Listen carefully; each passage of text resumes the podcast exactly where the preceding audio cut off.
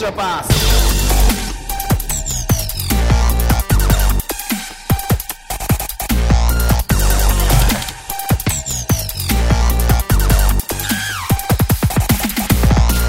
e えー皆さんこんにちは。エクストラパスポッドキャストです。ズボンです。宮本です。別冊じゃないです。今日のゲストは、えー、はい。第11回目ですね。誰 誰が来んの今日。いや聞いてないよ。誰にしますこれからじゃあ、はい。友達に電話かけて呼びます急に無理 急に呼ぶ。誰いテけレフォンショッキングやるテレフいォンショけッキング。そうなの誰ですかね狙いくんですかね狙いくんと、まあ、タロンタさんはちょっと時差があるからダメかな。エリゴーこあとまあでそ、もエリゴーこお父そ、さんエリゴー、エリゴーこそ。エリゴは起きてるでし ょ。もうなんでエリゴってなるからダメだよ、あれ。呼んだけど、やっぱ違ったわ、つって。はい。ということで、久々の通常回ですけれども、はい。 6月になりましたね。どうですか、ズボンさん。なあしばらく、あの、話してなかったですけど、元気でしたかはい。いや、元気ですって言ったかも何も、あのね、充電期間と言いつつね、未だかつてないぐらいね、ポッドキャスト配信しましたから。そうですね。もう、充実してて、もう、やりきったんで、今日休もうかなってずっと思ってたんですけど。いや、切り替えてくださ い、もう。ここから6月ですから。5月は終わったんで、もう、忘れてください。いやー、あんだけいろんな方ゲスト出てくれて、本当はい楽しかったんですけど、二、人の配信とか興味ありますいや、あの、あれですよ。あのね、あの、まあ、自分たちで言うのもなんですけれども、はいはい。やっぱり二人で話してるの聞きたいなって思う人がいると思うんですよね。だはい、けど、やっぱりママが好き、みたいな感 じミルキー でしょ。なんでミルキーなのミルキー大好きだったな。銀歯取れるんだよな、すぐミルキー食べると。銀歯とかって今あるのかなめ、娘さんないんですかないね。だまあ、虫歯とかまだないからねあ。ー僕はもう幼稚園の時から銀歯だらけでしたね。うん。まあ、いいっすよ、銀歯の話は。はあの、一応ね、あの、全10回にわたりまして、い。はい。えー別冊会ね、もう、ポッドキャスト強化月間ということで、まあ、ゲストを呼んでね、やらせていただきましたけども、順番に一応読み上げていきましょうあ、か。お願いします。はい。まず1回目が中村太一くん、京都ハンナリーズね、重厚者になってますけれども。はい。で、2回目が、えー、志田間雄一さん、はい。選手、志田間雄一選手。うんで、えー、3回目が後藤翔太コーチ。はい。 4回目が、えー、鬼ヶ島の和田さん。はい。 5回目が、えー、平地さん。はい。 6回目が八戸さん。はい。えー、7回目が宍戸さん。はい。 8回目が、えー、酒井くんと鍵富くん。はい。 9回目が石田ヘッドコーチ。はい。 10回目が今今やと。いやー、ほんいやー本当に皆さんありがとうございました。豪華じゃねすごいっすよね。このポッドキャストをさ、始めた時にはさ、はい。こんなにさ、選手とかさ、まあその、業界のね、先端を行ってる人とかさ、そうですね。コーチとかさ、とさ、こう、ね、出てもらってさ、はい話ができるなんて、いや、思ってもなかったっちゃ思ってもなかったじゃないですか。思わなかったですね。え、このポッドキャストって、初ゲスト誰なんですか初ゲスト初ゲストあれじゃない岸田彩、あ、岸田アナじゃないああ、そうか。岸田アナが5回目ぐらいに出てくれたんでしたっけそうそうそうそうそう電話で撮った時。ちょうど僕は札幌行った時だな、あの時。そう。まあ、その岸田さんもね、 なぜか出世してまして、渡辺拓馬さんとなんかやっそてう、まし渡たね。辺拓馬さんと YouTube を始めたの。はい。なんかあれ、なんか事務所か何かのチャンネルなんだね、よく見たら。そうですね。渡辺拓馬さんの事務所のチャンネルで、なんか、スポーツ選手かなんかをいっぱいいたバスケのチャンネルみたいなそうだよね。感じで、キッシーが大抜擢されまして、皆さんぜひ、ねはい。あの、ちょっと、岸田彩香さんの、いう、あのー、ツイッターか、インスタグラムか、チェックしてもらって、はい見てもらえればと思いますけど。ねびっくりしました。なんいかやいやいや、急に何エかク始スめトラていパたスにのはで。先見の明がありますね。また、あえてね、こう一年以上経ってますから、キッシーをもう一回呼んでもいいんじゃないですかそうっすね。まあ、キッシー何が一番驚きって、わ、たかまさんとの YouTube 見ててすごい思ったのが、いや、うん僕、キッシーって、大学生の時に、僕、高校生の時、うちでバーベキューしてた記憶しかねえなっていう。えごめん、それ YouTube 見てて驚いたことって何全然、い、いや何なのそれは。なんか、高間さんともちょっと連絡を取らせてもらって、はないんはいはいかはいぜひまた一緒になんかやりましょうみたいなこと言ってもらったんですけど、たくまさうんんうんうはん僕が中学生の時に日本代表とかに、中高生ぐらいの時にちょうど日本代表にバリバリやってて、はいはいはい。ではいまあ、ね、オリモさんとかそれこそアルバルクの時代に、もうオリモさんっていうスコアラーがいながらもう俺もボール渡さねえから的な空気感出しながらバコバコ点取ってたんですよ、たくまさんは。はい。ちょっともうアルバルクが。が尖ってた時代ですね。強かったんですけはいど、はいめちゃめちゃ。うん。で、そんなね、僕はすげえな、渡辺拓馬って思って見てた人の隣にお姉ちゃんの友達がいるっていうのがなんか、不思議な景色というか、はい。っていうのをこう思い出していくと、ああ、なんかうちで大学生がキャッキャキャッキャ言いながらバーベキューやっててうるさかったなとか思いながら、っていう思い出が ね、ふつふつと湧いてきまして。はい。 はい。おめでとうございます。は。はいいい、や、楽しみですね。きあ、キッシーとね。そうですね。たくあまのチさャんンで YouTube すチもんねャンネルはこれからどうなっていくのかすごい楽しみですね。うん。やっぱね、元選手、元日本代表で今、コメンテーターとか、その、レポーターとかやってる拓馬さんならではの、ね、うんお話が聞けると思うんで、うん。そういうの多分他に今バスケ界ではないですよね、男子だと、きっと。あ、そっか。うん。その選手とか元選手が語っていくみたいな。うん。今流行ってるじゃないすですか、サッカーだと那須選手とか、か。あ、はいはい、はあい。と野球だと里崎選手とかうん、う。がなんんかちょっと今だから言える、引退したから話せるみたいな。YouTube チャンネルやってるんですけど里、崎さんのやつめっちゃ出てくるわ。おすす めに。見てください、面白いですよ。あ、そうなんだ。ちゃんと見たことないけど面さ白いです、面白いです。一、回ね、ナース選手、ナース、あ、選手じゃないかもう、サッカーのさ、ナースさんと、あうんの、里崎さんがコラボした YouTube で一緒にやった時があって、それめちゃめちゃ面白くて。それがね、多分結構出てくるんだよね、俺のあー流れに。うん。それは僕もおすすめしたいです後で見てみるわ。はいオッケーオッケー。うんということでね、この別冊会の感想みたいなのをいただいてますので、読んでもいいですかあありがとうございます、それは。はい。はい。えー、ゴンタさん、はい。ズボンさん、宮本さん、こんにちは。こんにちは。別冊会お疲れ様でした。あまりがとだうござい全ます部聞いてないんですけれども、平地さん会と、えー八戸さん会特に面白かったです。はい。八戸さん暑かったですね。えー自粛生活のオフをどうしようかと思ってましたけれども、エクパも B の各チームもいろいろ企画して発信してくださるので、楽しませてもらっています。ありがとうございます。っていうお便りですね。はい。いや、面白かったね、平地さんと八戸さんね。 いや、面白かったっすね。てか、もうなんか、普通に生きてたら喋れない人たちとたくさん喋れたんで。普通に生きてたら。 あれでしょ、オールスターでさ、ナンパしたんでしょ宮本さんがまた。そうです、そうです。めっちゃ緊張しましたよ。二人ともなんかめっちゃ騒いでてすいませんみたいなこと言ってたけど、そんな騒いでたのいや、まあ確かにうるさかった っす。確かにうるさかったっす。あの、なんそうか、ななんだつうんですかね、こう、なんかうるさいエリアじゃないっていうと、ちょっと語弊があるかもしれないですけど、はいはい。なんかあのね、僕の周りはね、結構その、関係者っぽい人たちがいっぱいいて、あ、そうえなっんだ。と、まあ、言って、もう終わったから言っていいと思うんですけど、多分、まゆみさんとか、あと、企あ画、ー企画さん、ゲストに出てきた企画さんとはいはいはいはいかは、いまあ、企画さんに至っては席隣だったんですけど、あ、たまたまそう、たまたま。ええそうなんだ。はい。で、手隣二つ。それはすごい確率だね二つ、二つ隣かな。なんかその、ええまあ、場所的には、その、階段から降りてきたの覚え てます選手が。あー、うんうんうん。北エルで言うと、あの、奥側、入り口の奥側か奥側のねはいはいはらい階段で降りてくる設定で、手前側が、なんか、ブースとかが入ってて、で、まあ、それで、平地さんの回でもあったんですけど、5000人ぐらいしか収容しない感じのはいはいはいはい作りになってたんですよ。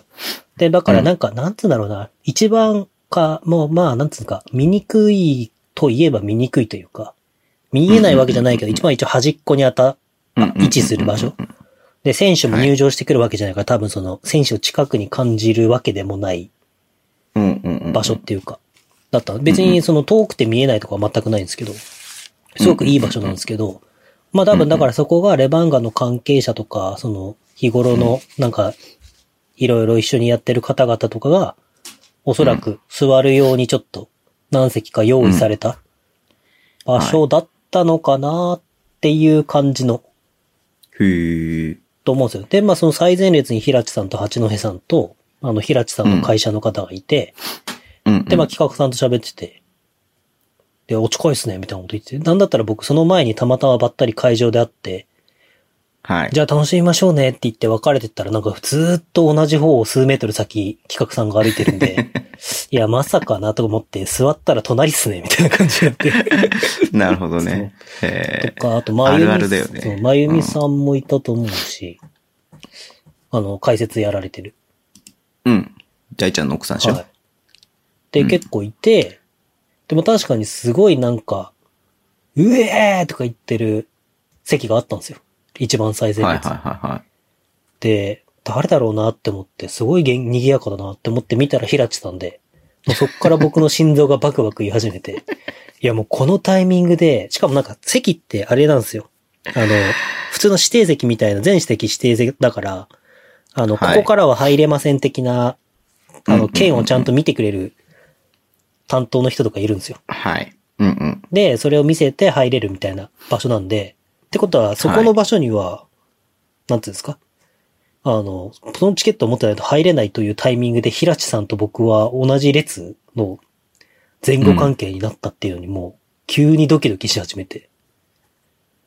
いやこれは行かなくては、と思って。って言って、はいすいません、失礼します、つって。えとか言われて。お前誰だよってなるよそうそうね。で、あの、えあの、エクストラパスっていうのやってる宮本って言うんですけど、あの、平地さんですよねっつったら、あ、はい、平地です。うえーって横で八戸さんがめっちゃ 言ってて。なんかなるほねど、なんだったかな、ダンコンテストの間かなんかに行ったのかな、僕も行ったタイミングが悪かった気がするんですけど、でもそのタイミングじゃなくてへ、へそう。ー。いやで、その後ダブドリ事件が起きたんですよ。ー。あー、ダブドリ事件ね。そうそうで、噂のねまあ挨拶をして、で、なんか、あーあー、あー知ってる知ってる知ってるみたいな感じになって、ああ、知ってる、わかるわかるわかるって言って。で、ああだこうだしまって、あじゃあ、こんなんか、平地さんが、こいつめっちゃバスケ詳しいからさ、こいつにいろいろ繋ぐからさ、とか言ってなんかすごい言ってて。で、平地さんとは名刺交換したんですけど、八野さんは俺名刺持ってないみたいになっうんうんて、はい。うんうんうんで、交換しなかったんで、まあ、それで、あ、すいません、本当に盛り上がってるとこ失礼しました、とか言って、いやいやいや、全然すみません、ありがとうございます、また、またね、みたいな感じになって。うん、で、ふーってなって、ちょっと人、落ち着きしたから、ちょっと、なんか、お腹空いたなと思って。はいはいはい。で、でも、まあ中混んでるから、めんどくさいけどちょっと外のセイコーマートでも行こうかなとか思って歩き始めたら実況さんに会って、で、あ、何してんのってなはいっはいはて、いや、今ちょっとご飯食べようかなと思って、みたいな、あ、俺も俺もってなって、はい、で、セイコーマート行かないとか言われたから、あ、俺もセイコーマート行こうと思った、つって、おじゃあ一緒に行こうよ、つって、で、実況さんがパス見せて、 あ、はい、どうぞって言ったら、なんか僕もダブドリ、あ、ダブドリ、はい、みたいな感じになって。いやーそうですで、あれですね、T シャツのまま極寒のそうです1月のそうですほ札幌の外に放り出されたわけですね、宮本先生は。まあ、その前にミークスと 会って、ああ、いやミークスと写真撮っ写真撮ってて、小野の農家さんとすれ違って、ねとか、いろいろありましたけど。はい。あ、そうだ、ね、今今にさ、あれだね、宮本は、おのののかの方が好きらしいですよ、タイプらしいですよっていうの忘れた ね。何やさん、そんなこと言った僕。これ失敗だったね。いやいいやや、いや失。敗だったわ。今まで見た中で、今井まやさんが一番綺麗ですよ。はい、えっ、ー、とね、もう一個来てるんですよ。はいはい。えー、かおりさん。はい。ズボンさん、宮本さん、こんばんは、お疲れ様です。こんばんは。なんだかんだと今日配信のマヤさん以外は怒涛のような別冊全部聞きましたあ、あ。りがとうございます。すごいんじゃないですか。全勤部聞務いた人先いるのかな休業中だったのでちょうどよかったです。皆さん厳選されたゲストの成果、こうつつけがたく面白かったですよ。今日から私も仕事再開なので、週1回の通常会がちょうどいいかな。また、お二人のトークで笑わせてくださいね、という風に来てますけども、やっぱりほら、き言ってんじゃん。二人、二人を、いやいや、二人のトークをってそいう。こはお世辞でしょ、まあ、お世辞で、お世辞じゃないですよ。しぶしぶしぶそんな失礼じしゃないぶ。ですか。しぶしぶしぶしぶ。せっかく言ってくれた人に対してしぶしぶしぶしそぶんな。しぶしぶしぶしぶ。しぶしぶしぶしぶ。あの、なんか今日ちょっとやたらあれだね、テンション高いね。今日ねなんだかんだ宮本さんが一番待ってたんでしょ通常 会を。いや、違うよ。今 日 NBA2K のダウンロードデータ間違って今消しちゃって85時間待ってるんだよ、今これ。いや、それおかしいよ。なんかの間違いだよ、絶対 に。なんだ明っ日たのら、朝起きたら普通に戻ってるよ、多分。なんだったら今ちょっと時間伸びたから92時間になってるかうん。それはもういいよ、多分。ら。いろいろあったんですよ。 2K ね。はい。そうそうだよ。鍵富大学、ね。と、酒井くんが 2K をやっているっそうつでっす。てそう。ですで、ね、僕、スイッチ持ってて、スイッチでできるって知らなかったから、見たらなんと385円、そうっすよ97%オフだったんで、そうっすよ。すぐ買いましたけれども、僕は30秒ぐらいしかやってないです。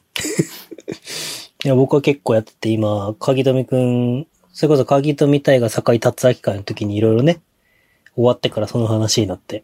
そうそう、終わってから話が収録には載ってないんだけどね。そう、ん実はあの結構おいろんな方々も終わってからの話の方が盛り上がそうっだたよ回がいっぱいあったんですよ、そねう。だよ。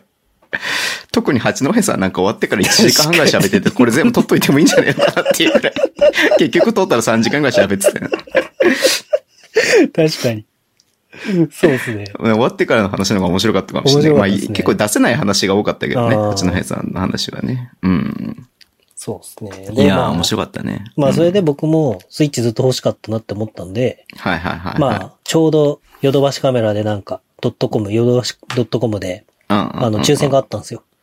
だからそれはい申し込もうって言って、申し込んで当たったら、鍵富くんやるから、みたいな話をしてて、で、外れたんですよ。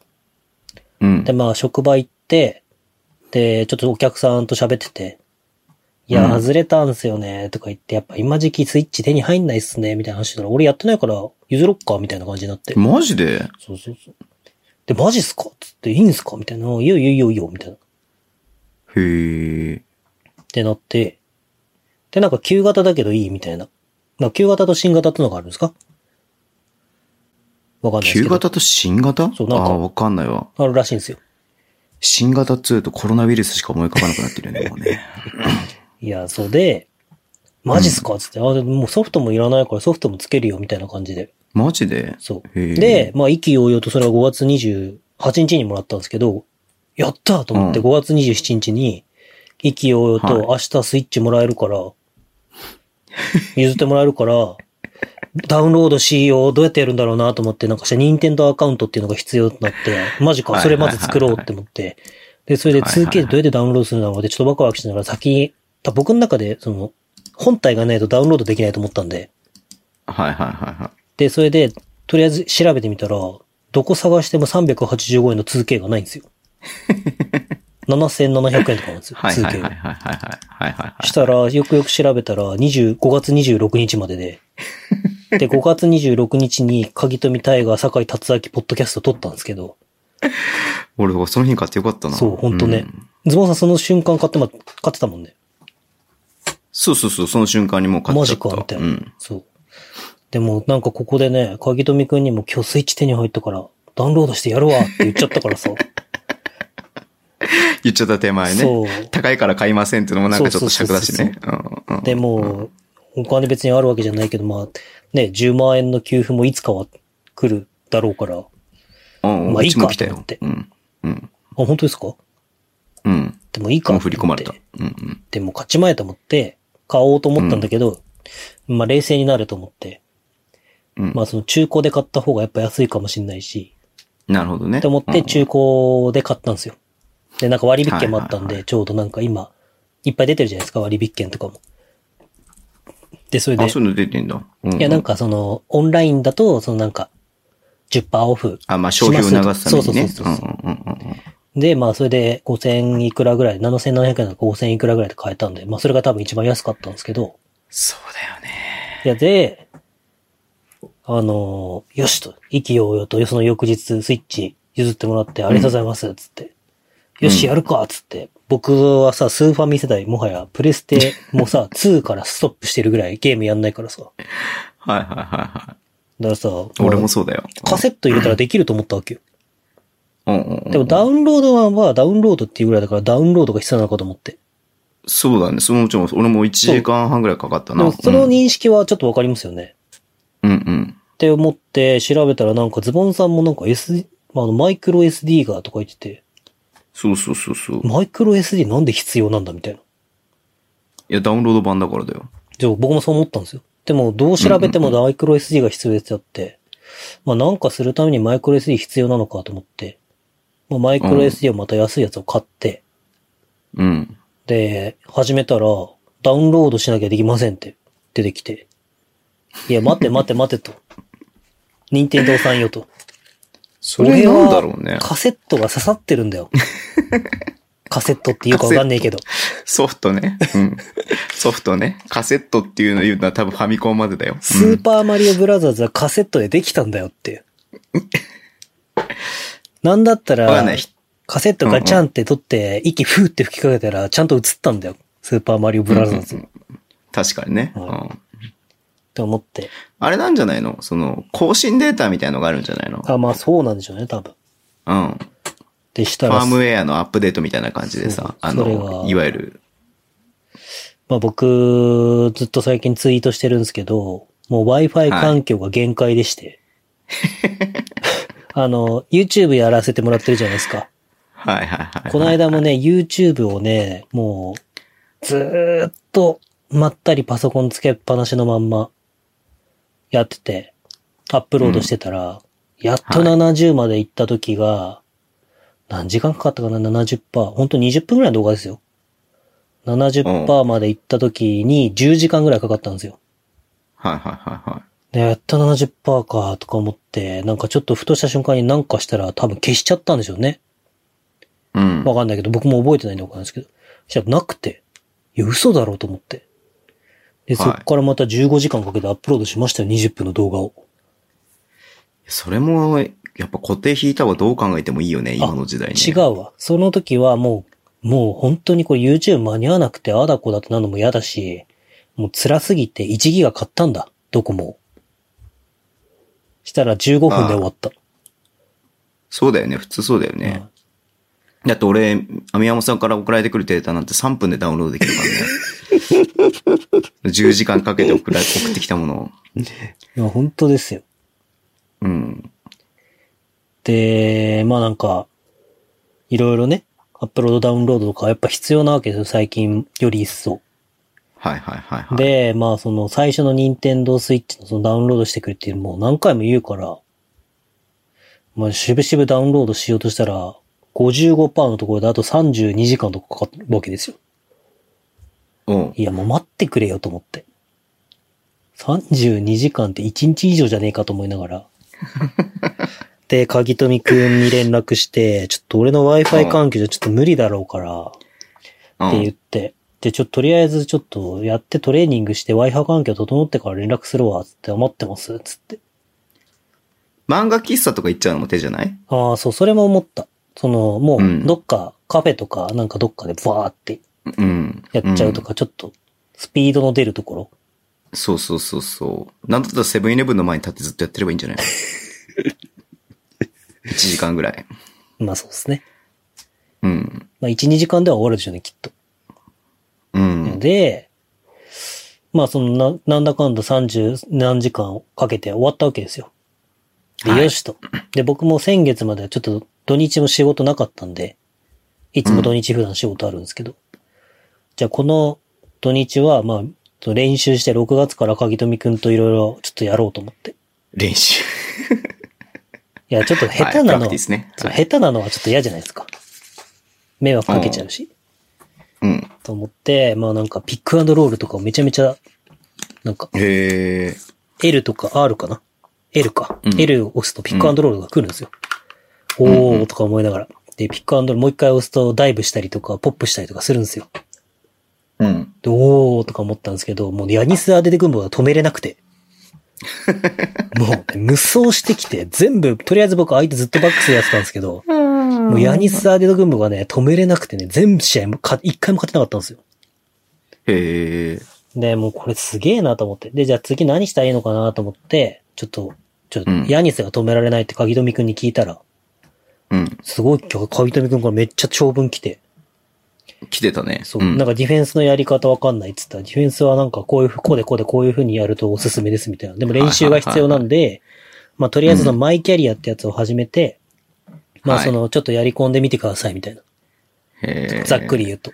あじゃあよし、うん。うんでもって今日仕事帰ってきて、よし、じゃあマイキャリアちょっとポッドキャストまで やろうと思って。そしたらなんか、大芝編集長、ダブドリの。まあはいはいはい PS4 でやってるんですけど、はい。その PS4 で、なんかその自分の顔をスキャンして、そそのマイキャリアで自分のね、。こう個人を作って、うん自分のそうやるんですけど、選手を作って、その選手を成長させるみたいなモそうそうそうそうードなのかなうんうんやるんですけど、まあなんかそれをね、みんな面白がってこないで、酒井くんも、なんかダンクできるとかすげえなんかいろんな話をしてたんですよ。うん。うん。で、僕もね、指加えながらその話は混ざりたいなと思って。うん、うん。まあ、なんだったらズボンさん先にあの、ズーム出たんですけど、その後うんなんだかんだ1時間ぐらい喋りましたからね、3人で。もうさ、あの子たち夜、あそっか、酒井くんはもう夜なんだからさ、寝かしてあげなきゃ。まあ、真面目な話もしたんですけ ど。うんで、まあ、それで、まあ、マイキャリア始めようと思って、うん。やってもその、スキャン方法を僕調べていろいろやったんですけど、はいなんかうまくスキャンされ、多分方法は合ってるんですけど、うまくスキャンされないんですよ。へえ。で、なんでだろうなとか思って、どうやったらいいんだろうなって思って、なんかボタンを押してたら、進んでしまって、なんか、その、一応マイキャリアで自分を作るから、まあうん少なからずスキャン、顔をスキャンできなくても、ただスキャンした顔を見てみたいじゃないですか。まあそうだね。どうスキャンされるのちょかっとそれ興味あるよね。そうそうそうそう自ツイ分がッターにアップしたいよね、それね。そう,、んそうそうそうそうう、ん。で、やったんですけど、まあできなかったらできなかったらもうしょうがないから、最低限自分で自分に似せて、はいはいはい。やろっかなって思ってたところを、なんか初期設定の中国人みたいな感じで始まっちゃったんですよ、急にマイキャリア が。で、なんだこれと思って、ちょっと待ってくれよと思って。で、これを消したいんですけど、消し方がわかんなくて。はいはいはい。で、まあまあ調べるじゃないですか、Google 先生で。うんうん。で、したらまあセーブデータを削除するみたいなの出てきたんで、まあとりあえずセーブデータ、大事なセーブデータなんか一つも入ってないし、何もやってないかうんら。うん。まあセーブデータ消せば、これも消えんのかなとか思って、え、どれだどれだとか思って、あ、これかなとか思って消したら、ソフト全部消しちゃったんですよ。いや、だから、マリオブもうおラザじーいちゃんじズゃん。やってることが。スーパーマリオブラザーズはソフト刺さってたらできるの。あの、衝撃を与えた知らねらえねよ、セーブが飛んじゃうけど。知っらねえよ。知らねえよ。て言って、はい。もう、それをなんか、パソコンとかあるじゃないですか。携帯とかうんうも、んゴミ箱入れても、それを消去するまでは消えないみたいな。うんまあ、そういうのがあるのかなっていう一途の望みをね、こう、はい。かけて、いろいろ検索したんですけど、なくて。はいはい。そしたらズボンさんから連絡来て、はい。まあ、ポッドキャストいけますかと。はいはいではい。、宮本くんはこう言いました。代々 FA 狙いか慎太郎でお願いしま すと。私はもう立ち上がいれや、ませんと。無理でしょ。 無理でしょ。この、この今、久しぶりの通常会、いきなり代打なんてありえないでしょ。って言って、もう諦めて、再ダウンロードして、えーポッドキャストに今挑んでるんですけど、うん。えー今ですね、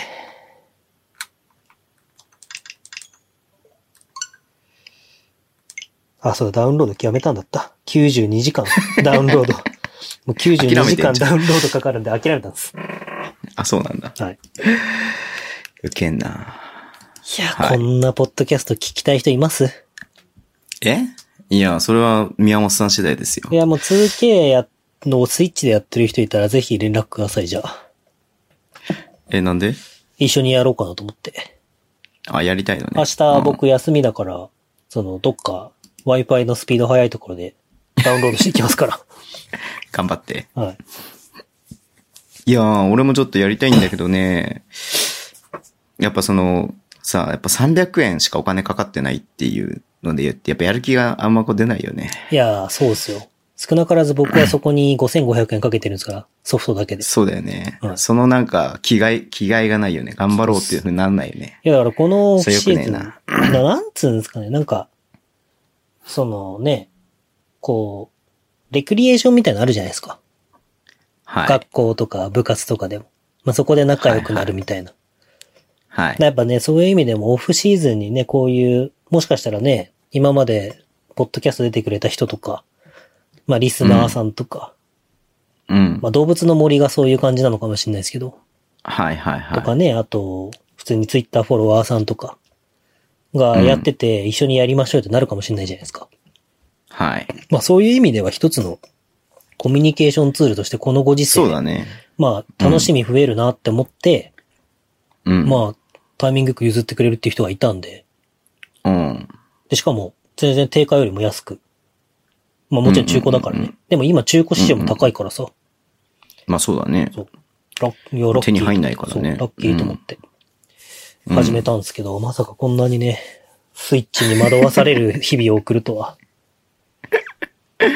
そうだよね。ちょっと、いや、なんか、こう、ちょっとどうにかしてほしいなと思うよね。そのインターネット回線に関してはね。いやー、ほんとね、泣きそうになりながらいつも、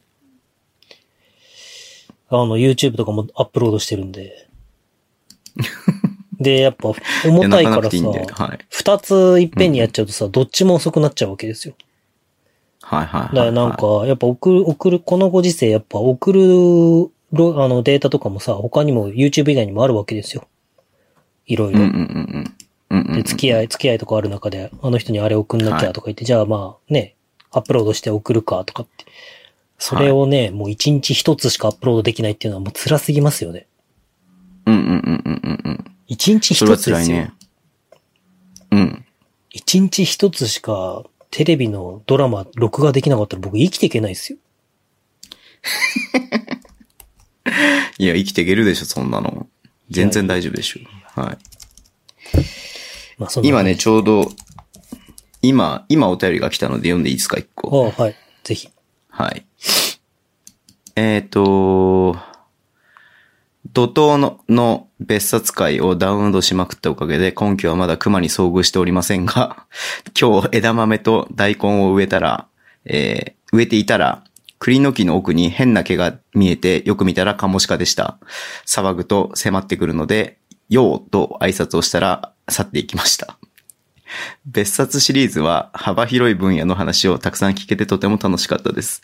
ピックアンドロールもよくわからない自分と、田中と、えー、白浜と長谷信にしか反応しないトメさんが、リスナーで果たしていいのか疑問視されそうですが、聞いてても楽しいものは楽しいです。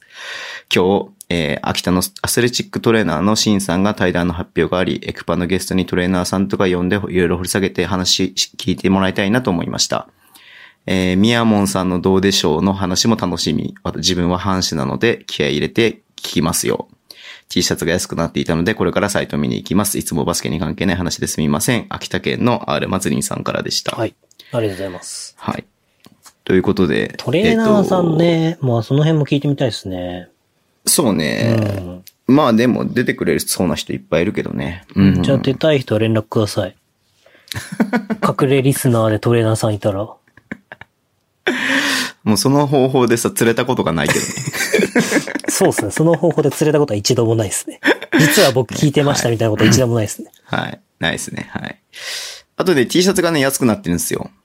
あ、それ重要じゃないですか。そうそうそうそう。えっ、とね、6月の、今日から、6月、今日撮ってる6月1日なんですけど、8日まで1週間、は T シャツが1000円引きになってますんで。 1000円引きってややばくないですか何なんですかねあまあ、夏だからね、それを売りたいから、あれじゃないですか。やっぱあり夏前にっすか夏前に。うんうんうんうん。まあね、ぜひ、ちょっと、もしかしたら、ちょっとだけ増やそうかなと思ってるので、 はい。すぐ買わない方がいいかもしれないです。 ちょっと買わない人、い買わや、なくなっちゃ絶うから対。今買うでしょ、松りさん。今買ってるかもしれない、この 順番に。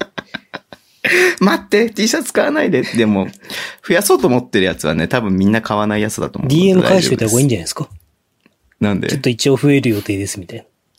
ああ、そっかそっか。じゃあ返しとくよ。終わったら。うん。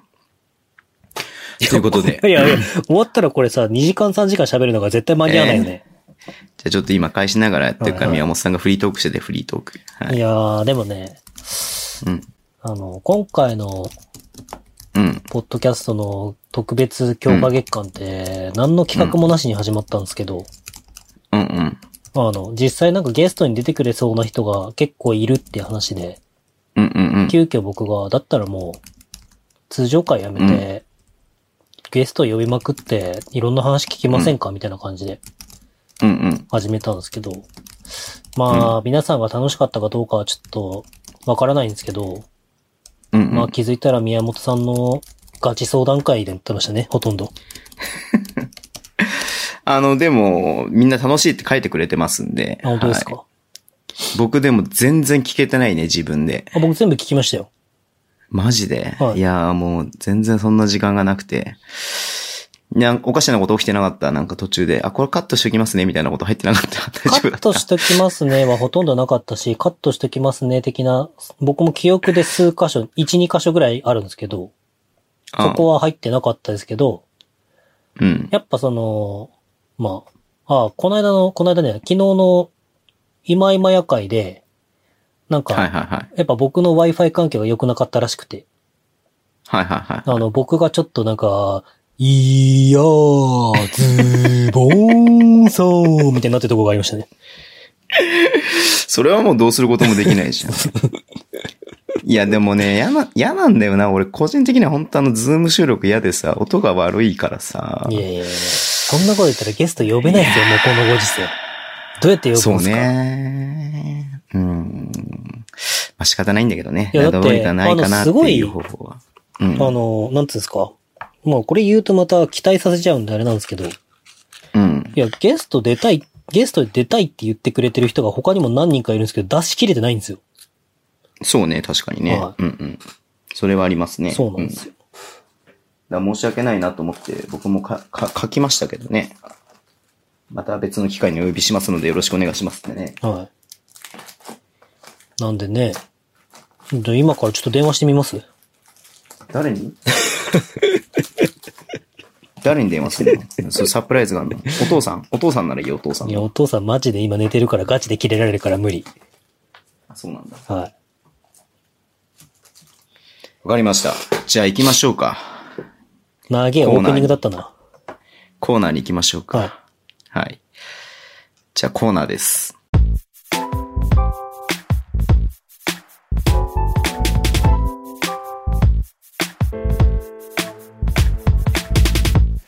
じゃあニュースです。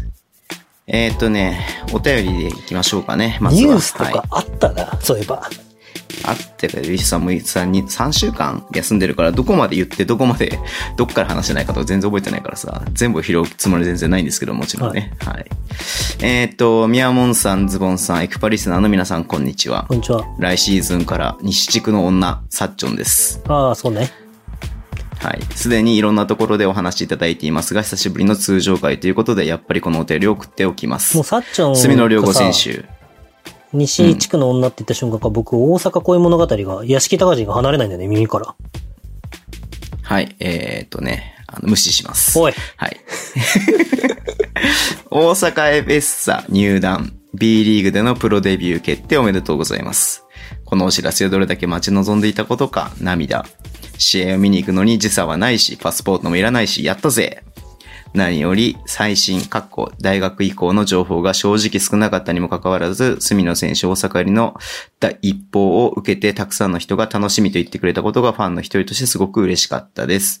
別冊で酒井選手もたっぷりとお話ししてくれましたが、どこまでもストイックでプロ意識が高く、えーでも寂しがり屋で可愛い、本当に愛しがいのある選手なので、ルーキーイヤーでどんな姿を見せてくれるか楽しみにしながら、来季の開幕を待とうと思います。PS、隅野選手は6月14日がお誕生日なのですが、えープロ入りおめでとう &24 歳のお誕生日おめでとう会はいつやりますかというね、お便りですけれども。いやね、YouTube でも結構話しましたけれども、そうっすね。大阪やばいっすね。ね、大阪くん、大阪くんだって大阪やばいね。タイが入ってるんです、タイが。タイがね。タイが入ってるじゃないですかは今日、リリースがありましたけれども、えー、コマ、コマ水、タイガ、ジャック。どれが名字で名前なんだみたいな感じがするけれどもね。いやー、どんぐらいの実力なのかっていうのがちょっとまだ定かではないですけど、うーん。本人のツイッター見たら、なんだっけ、タイガー、タイガーカンターみたいな名前になってたね。はい。でも、身体の、あの、それこそ八戸さんと、ちょうど、はいはいはい。ツイッターで絡んでて、あ、やってたね。はいうんうんうん。まあ、僕の中では、バスケットボールがものすごくうまい後ろ圭介っていう表現をしたんですけど、すごいね。400メートル走り幅跳び、三段跳びで活躍しって書いてあるそもうんっね。すよ。で、並行してバスケやってて、その地区のなんかべ4強ぐらいまで行ってあれですよね。いや、地区地区じゃない。高校の時に、全豪者オーストラリアの全国大会で、ベスト4ですから。で、得点王、フリースロー王、スリーポイント王うん。だ、どんぐらいなんだろうね、オーストラリアの高校生ってのが。だから、でも、言ってもね、あの、比江島がさ、オーストラリア挑戦して、はいはいはい。まあ、言い方悪いけど、儚く散って帰ってきたわけじゃないですはいか。はい、っていう国ですよ。いや、でもそんオなーとストこラろリアってベン・に、シモンズ、日本人いソたンんメーだなって。カー、はい。デラベドデラバベドバとかね。 デラベドバとかね。うん。じゃあその国のね、ベスト4ですから、高校で。要は、日本のウィンターカップでベスト4に入る高校に、まあ所属してたかあー出てたかどうかなるほどねわかんないけれども、うん。大倉聡太だじゃん。その、の、だからもっとレベルが高い国ですよ、日本よりも。あーのベスト4ですから。そりゃすげえな。まあ、所属してたから出てたかどうかわかんない、本当に。うんでも日本来ちゃって、日本国籍なわけじゃないですか。はい。ねえ、ちょっと走ってみたら君いいねっつって、東京オリンピックの400メートルリレーとか出たらどうします 僕ちょっとバスケットボールじゃなくてやっぱり陸上頑張りますみたいな。 400メートルが一番きついって言うよね。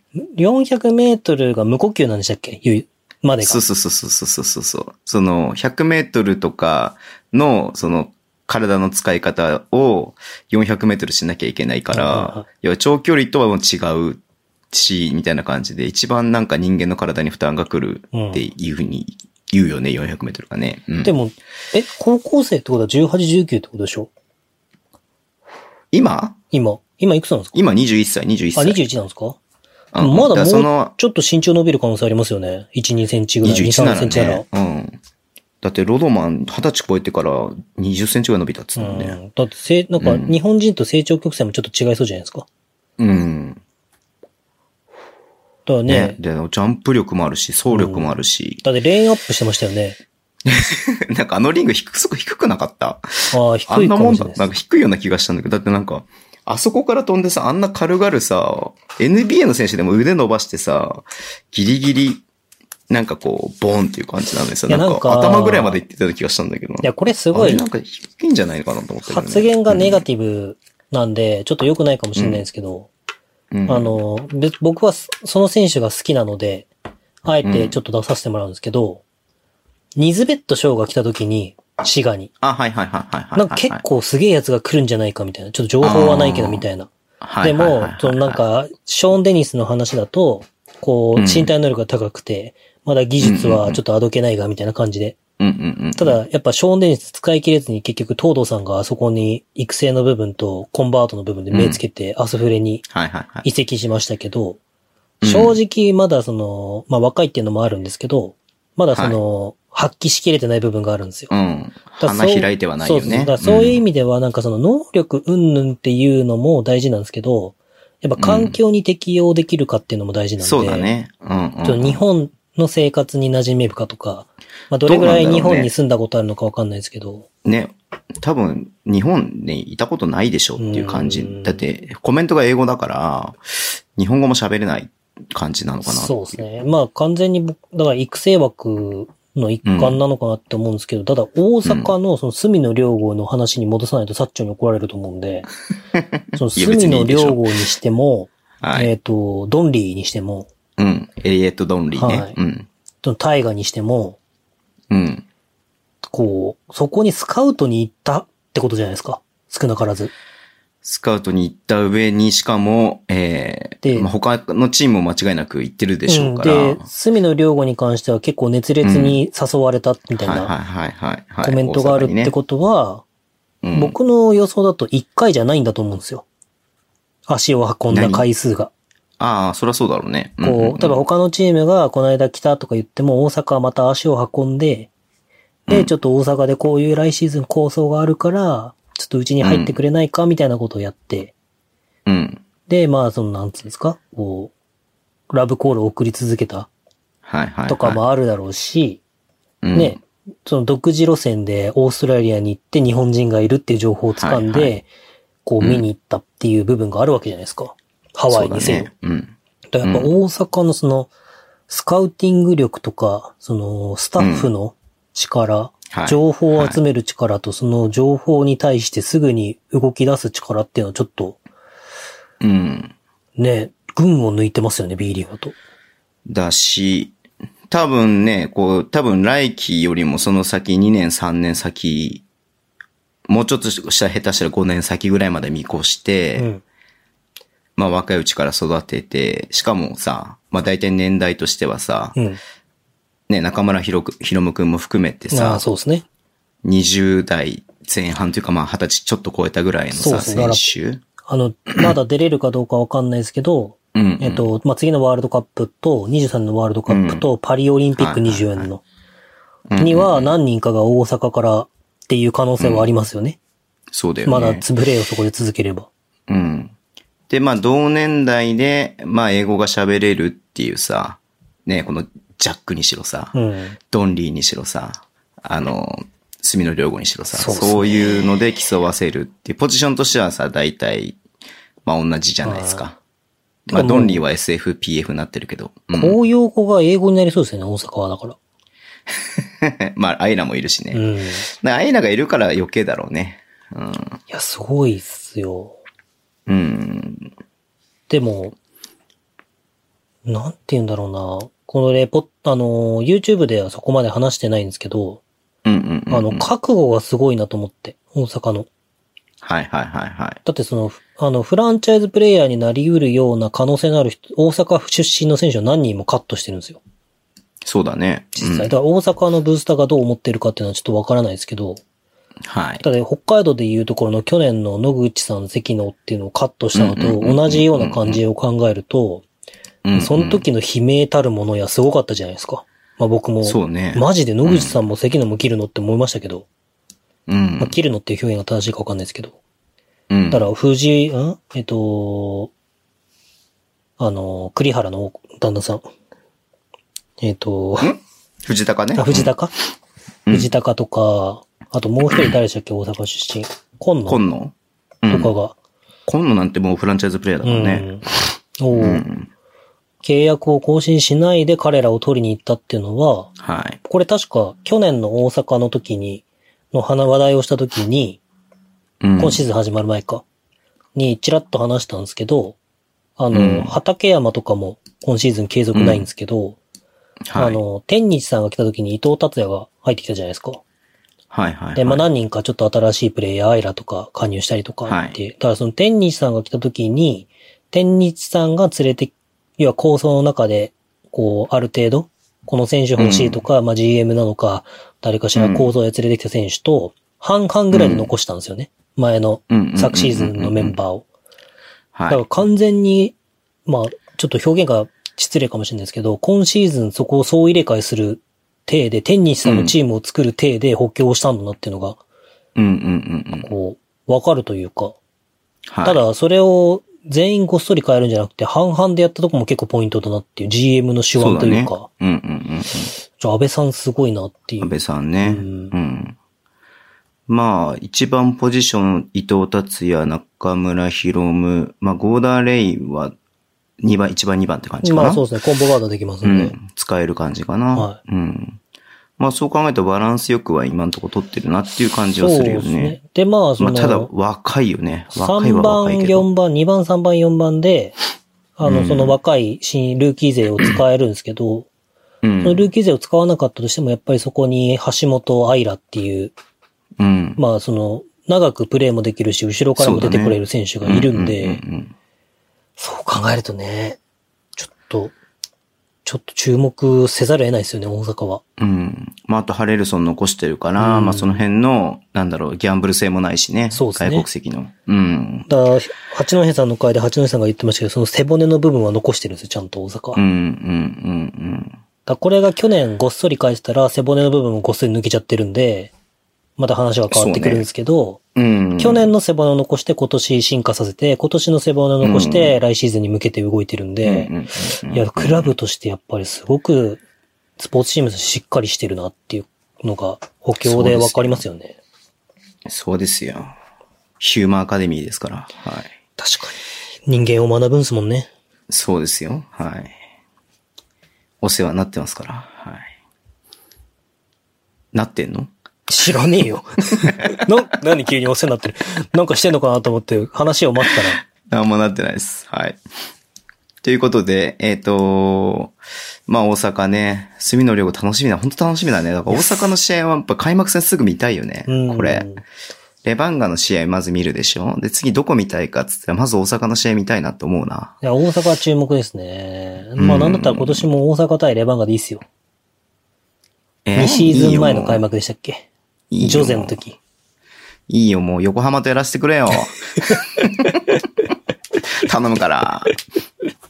それ、なん横す浜かとやらせてくれよ。和田さんに喧嘩売ってるんですか、それ。いや、喧嘩売ってないけどさ。いや、巻き前のね、あれがあるからさ。横浜ホームでさ、レバンガやったらいいじゃないですか、巻き前としては。はい。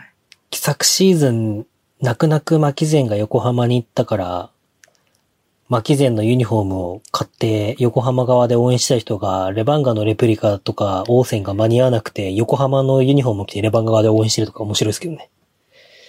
まあでもそこまでのファンはもう、その前の牧前のユニフォーム持ってるか。持ってるね、間違いなく。うん。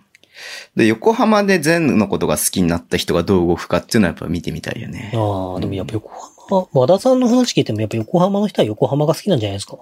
まあね、確かに。その、なんつうの、貴族意識みたいのもあるかもしれないよね。そうですねうん。でもその応援しつつも、やっぱり私は横浜がっていう、なんか、はい。印象が強いというか。うん。まあ予想ですけど ね。そうなんですよね。ううんん。で、まあ、ね、実はね、今日、ニュースへのお便りね、サッチョンだけなんだよね。 ああ、そうなんですか。今日めちゃくちゃ偏ってて、はおい便りが。偏ってる、はいちょあ、じゃあ他にも某いくらかは来てるんですね。某コーナーにめちゃくちゃ来てるんですけれども、はい。おう、こうな。えっ、とね、何の話するなんか一人、なんか僕と宮本さんそれぞれ話したいこと一人ずつピックアップして、あ、じゃあ僕からい話いですすか。うん。えっ、と、小野龍も新州。ああ、もうそれ俺言いたかったのに。あ、 じゃあ、じ譲ります、譲ります、譲ります、それは。いやいや、譲らなくていいどよ。うぞど他うにぞも、他にもあるどうぞ。他にもあるから、うるせえ よ。誰が上島竜兵だよ。はいはいはいいやは面白い、いやりますよ。いやーいやどうですか宮本さんの感想としては。いや、僕、うん。新州は、はスい。ペシャリスト系を取るのかと思ったんですよ。はいはいはいはそのい。スリーポイントチーム、ディフェンスとスリーポイントチームっていうのが明確はいにはいはいはい。まあ、まず、まず第一の軸は、ディフェうンス。ん。で、あのーまあねうん僕、GBN セミナーって、アスフレの東堂さんがしたセミはいはいナーはいはにい全10回全部参加させてもらったんすですごけいど、よね。うん。その話も聞きたいで、わ。もうすごい人が、まあ、機会があれば、うん。うん。あ、今日話すのかなあ、いいまよ、あいいん話ですけどさなくていいよ。いや、でいいんですけど、まあ、その、それでマイケル個さん人も的に聞きたいだけだよ。出てきてて、新州の。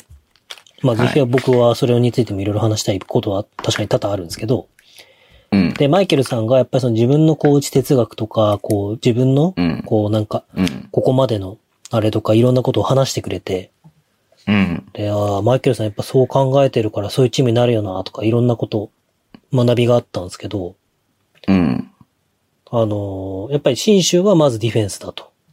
はいはいで、そはいのはい。、難しい部分もあるけど、私たちはディフェンスに対してのこだわりを持ってるし、そこに対してしっかりエクスキューションし、エクスキューションしてくれるうんうんうんことを求めるし、とかいろんな話をマイケルさんもしてたんですけど、うんまあその話を聞けば聞くほど、なんかこう、スペシャリスト系の3番の選手取るのかなとか思ってたんですうよ。ん例えば、オフェンス能力はそんなに高くないけど、うん。その、ディフェンス能力だけはズバ抜けてるとか。相手の外国籍を潰せるみたいな感じぐらいのそううんとか、そのフィジカルには長けてるとか、それこそそれは、うんうデんィフェンスはマイケルさんのトレーニングしてれば、はいおそらく、こう伸びるっていう計算を立てた上で、今までディフェンスはそんなにいいとは言われてなかったけど、スリーポイントがは打てる、い。はい。こう、ちょっと2番寄りの3番みたいなうんうん。選手を取るのかなとか、ちょっと予想してたんですよ。うん。いや、まさか完璧なオールラウンダーを取ってくるとは思わなかったで すね。いや、どっちかっていうとどっちも兼ね備えてるよね、みたいな。まあ、若干ね、ディフェンスに関してはちょっと、そうだね。こう俺はやっぱそこが気になるけどね、うんディフェンスがいけるかなっていうのはちょっと心配はあるけどそのね、龍木に関しては。やっぱうんどの選手も、新州に入った時に、西山くんとかそうなんですけど、あの、ディフェンスを求められることとか、チームルールっていうのに戸惑いみたいのがあるんですよ。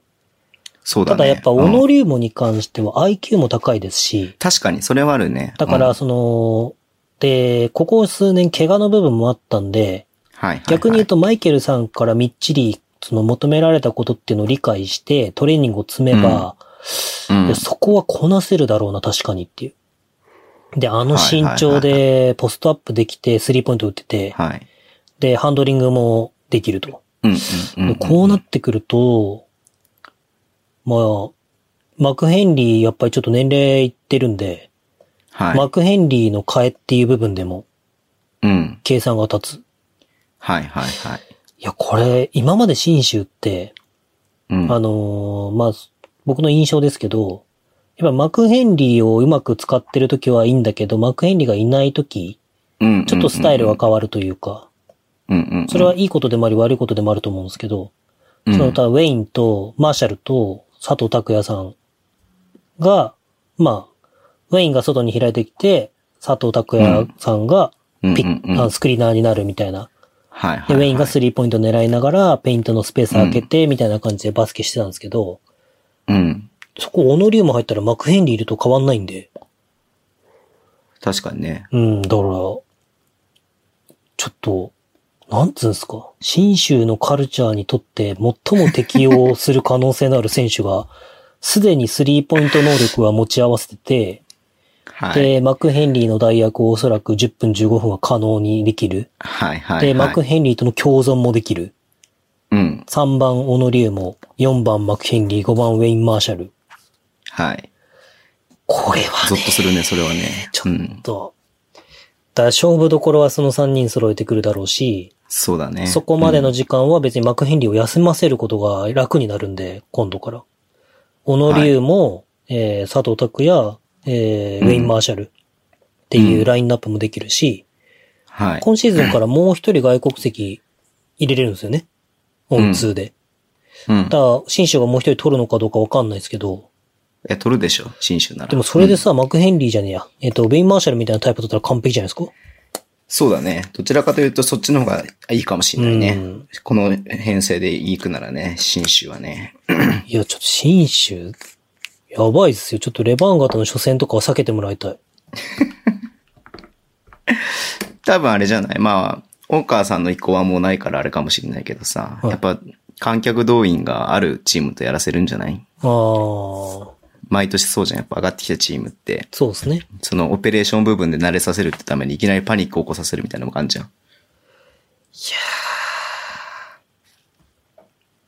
いや、僕思ったのは、はい。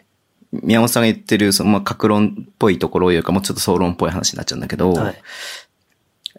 B1、B1 に初めて上がってくるわけですよ。はいはいはい。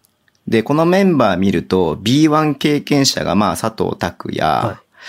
うん、ぐらいじゃないですか。あ、日本人だとね。あと、まあ、マクヘンリーが沖縄でやってたぐらいじゃないですか。まあ、マカンリーやってもやってたのってもう4年、3、4年前じゃないですか。だ時にやっぱ B1 を知っている B1 の他のチーム、言ってもさ、バスケットボールって結局、相手チームがいなきゃできないスポーツだから。そうですね。うん。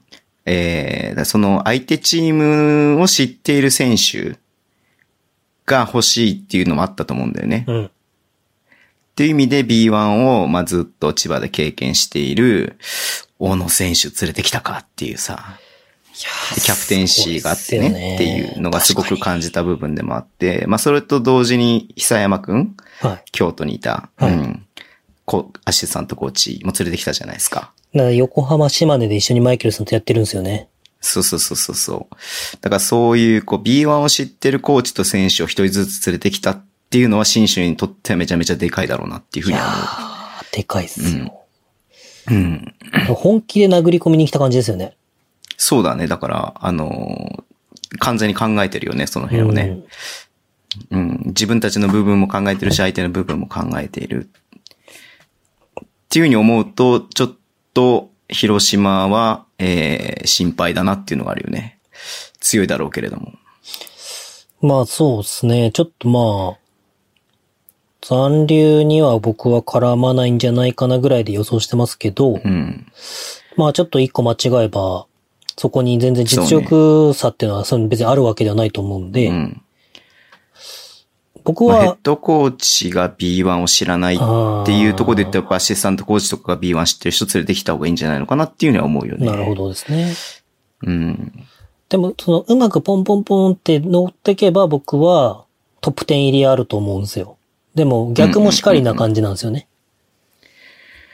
でも、新州はもうこれ見る限り、もう中位から上位目指せるでしいょ。や下手したらいけると思いますね CS いけるでしょみたいな感じなのうんてかねが僕見えるけどね。うん。新州に関しては、その、オノリウモのモチベーションも、うん。まあ僕同年代なんで32、33になる世代なんですけど、うんやっぱこのまんま終わるわけにはいかないっていう感じなんだと思うんですよ。そこりゃの遺そうだ跡よをね考えてもね。うん千葉を離れるっていうのは。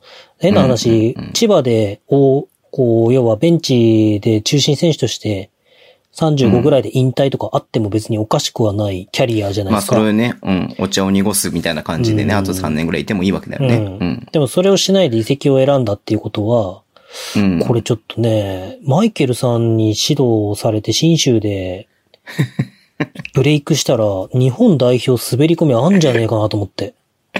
この理由もで今まで、ラマスさんってどっちかっていうと、その大枠のメンバーをあんまり変えずに、そうだね。やりながら、ら、ちょっとずつちょ試してって、はいで、はいはい結構そのなんか、微調整みたいな感じでそうねそ。うそうで、なんか、か、結構この、そこは変えないだろうなっていうところ、勝負どころで結構安藤を起用したりとか、うん安うんうんうん藤、ダブル安藤を起用したりとか、うんうんうんあ、そっち行くんだ、みたいな。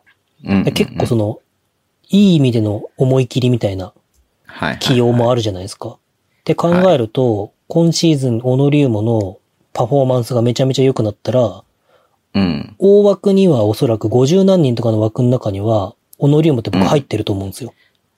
まあ、キャプテンシーもある選手ですからね。で、怪我うんをしてたから、まあその候補から、名前はうんリストには入ってるけど、まあ選ぶことはなかったとか、そういう感じで実際試合も出てないし、はい。とかっていうのがあったと思うんですけど、出続けて試合できて、で、ちょっと難が、若干難があったディフェンスの部分をマイケルさんがうんめちゃめちゃ、こう、もう一回しっかりと構築して、こう、ディフェンスも良くなったってなると、うんあの身長でスリーポイント打てる選手っていうのは欲しいですよね。 3番でね。 3番。うん欲しいよね。で、うん、年齢的にも、そのさっきズボンさんがさっきから言ってるキャプテンシーとかいう部分でも、うんやっぱりバックアップにでも使いたいと思えるような選手。そうだね。なんでうんで、変な話、ファールトラブルあった時4番でも、フィジカル負け、そうだねまあサイズ的にはねまあちょっとね、うん外国人相手にするとちょっと負けるっていう時はありますけど、まあでも幅はあるからさ。うんうん。ちょっと代表滑り込みとかもありえんのかなとか。だかなるほどね。うん。らそれもじゃないですか。狙っての遺跡かなっていう。小野くんにとってはね。ううんん。なるほどね。楽しみだよね。だから新州楽しみだな。いやー、すごいっすよね。新州は毎回言ってますけど、そのカルチャーっていう部分の軸がぶれないんで すよ。だ今からカルチャー作ろうとか言ってたことはわけが違うんですよ。ちょっとそこはあんま言わないようにしようか。はい。はい。やっぱズボンさん的注目はやっぱりここ1、2週間ですとこれじゃないですかまあみんな注目してると思いますけど、死が解体じゃないですかあー、それはね、ちょっとこの表現が正しいかわかんないですけども。涙もんでしたね。はい。高橋光陽が三河へ行き、中村浩平君茨城に行き、佐藤拓馬千葉、えーカーリーが名古屋と。で、そのレンタル席だけれども、斎藤拓海も名古屋と。で、えーシェーファーも三河と。はい。みんな主力がね、えー他のチームに行ってしまいましたけれども、伊藤大志選手は伊藤大使。残らないんじゃないのかなと思ったけれども、残ると。はい。伊藤大使、狩俣。狩股もね。いやー。いやでもー、、まあ、みん、うん。どうですか、ズボンさん。その、ピックアップしいやみた身としてどう感じてるんですかみんなさ、やっぱ知ってると思うんだけど、やっぱ市がね、その、ことふこの不透明な状況下で選手に十分な条件をオファーできなかったっていうふうに正直に言ってるじゃないですか。はいはい。で、これって市がが言ってるだけで、どこのチームも同じだと思うんだよね。はい。だってこの後無観客試合になるのか、もう下手したらリーグ始められないかもしれないっていう中で、はいお金を、コストをかけて選手を契約するっていうことは、普通ならさ、はいあの、やらないというかさ、できないことじゃん。うん。でもその中で、えっ、と、みんなどこのチームを契約してるけれども、まあ、滋賀がそういう風に出したから、滋賀は、がそうなんだっていう風に見てるのかもしれないですけれども、うん僕としてはどこのチームも同じだと思うんだよ。なるほどだっ。て、お金が入ってこないかもしれないのに、お金を出す契約をしなければいけないっていうのはさ、はいはいやっぱ怖いじゃん。はいうん。まあそんな中で、まあ滋賀は、こう、なんつうの、こういうネガティブな意味じゃなくて、守りに入る経営をしたんだなっていうだけ。うん。今年は落ちないので、もうちょっと出さないそとうそうそうそういう選択をしましたと。そうそうそう、したっていうだけだっていうふうに思うので、うん全然これは、あのー、その、どっちのチームがいいっていうわけではないとは思うんだけれども、はい。ただそういう実情を、こう、ファンに、こう、ちゃんと、こう、わかりやすくというか、伝わるように伝えたなっていうのが、なんだろうな、こう、今の、まあ、こうバスケチームだけじゃない多分どこの会社とかもそうだと思うんだけれども、はいはい。うん。まあ、その辺のことが、こう、ね、この時代のことなんだなっていうのを改めて感じさせられたなっていうのがありますね。んそうですね。その象徴だったなっていうだけ。うん。まあ別に。リーグもその降格させないっていうのもさ、多分こういう意味もあると思うんだよね。ああ、そうですね。うん。まあ言わなくてもいいことっちゃ言わなくてもいいことではありますからね、実際。そうだね。そでのも言わなかったら言われるじゃん、やっぱり。絶対あり ますね。だから変な話、その、例えば、うん。お金のかからない選手だけど先に契約して、うんうん。できる、やろうと思えばできなくもないわけじゃないですか。うんうんうん。でも、なんかそこが、こう、すがすがしいっていう表現はおかしいですけど、はい。自分たちは残せるんであればの、こう、もうすべてのメンバーを残したかったって意思表示をしっかりとしてくれたっていうのは、そりゃそうだよ。うん、好意的だったなとは思いますし、うん。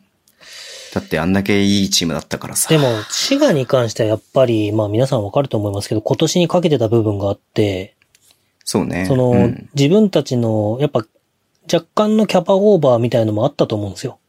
うんうんうん。まあ、その、、今シーズン、先に先行投資みたいな感じでうん。始めて、そのクラブを、まあ、うん。作り、作り上げるというか、軌道に乗せてっていう。だから、一昨年と滋賀、今年の滋賀ってちょっと違うんですよね。うんうんうんうん。その、なんつうんですか、まあ、その、まあ、違うんですよ。まあ、詳しくは言えないです けど、そのえ、、なんか、印象だけ言うとさ、はい。後半にさ、いい外国籍を連れてきてさ、はいはい最後だけちょっとトトトンって勝ってさ、まあどうにかし、あの、残留をの逃れるうんみたいそうなでさ、すね。まあ、14位、13位、12位ぐらいを狙うみたいな。うん、がいつものパターンだったじゃないですか。はいはいでも、それをこシーズンの最初からちゃんとややってきたのが今シーズンだったなっていうのが印象としてあるわけそうでですよ。す。まあ、うんもうおっしゃる通り、今シーズンにかける意気込みっていうか、うんうんそ、の、えっ、と、まあ、うん、まあ、そうね。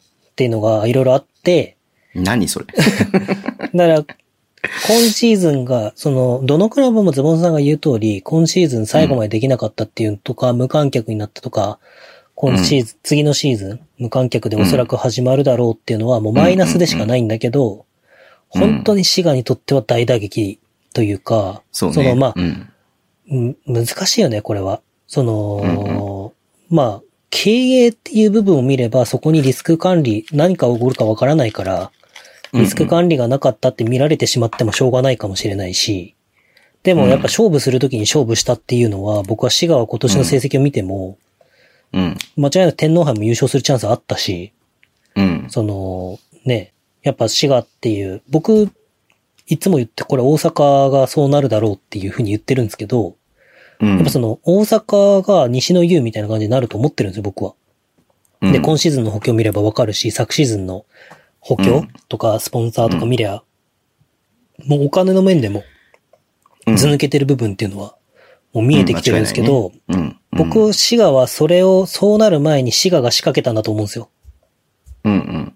で、その、やっぱり先行投資みたいな感じでボンって出して、まず自分たちが、こう、関西地区でチャンピオンシップでベスト4に入り食い込むとか、うん。天皇杯を取るんだとかっていう、そういう意気込みがすごく見えたし、なんかその、今までの滋賀と違って、こう、どこか何かしらの不協和音みたいのっていうのを、こう、全く感じなかったシーズンだったんで、うん。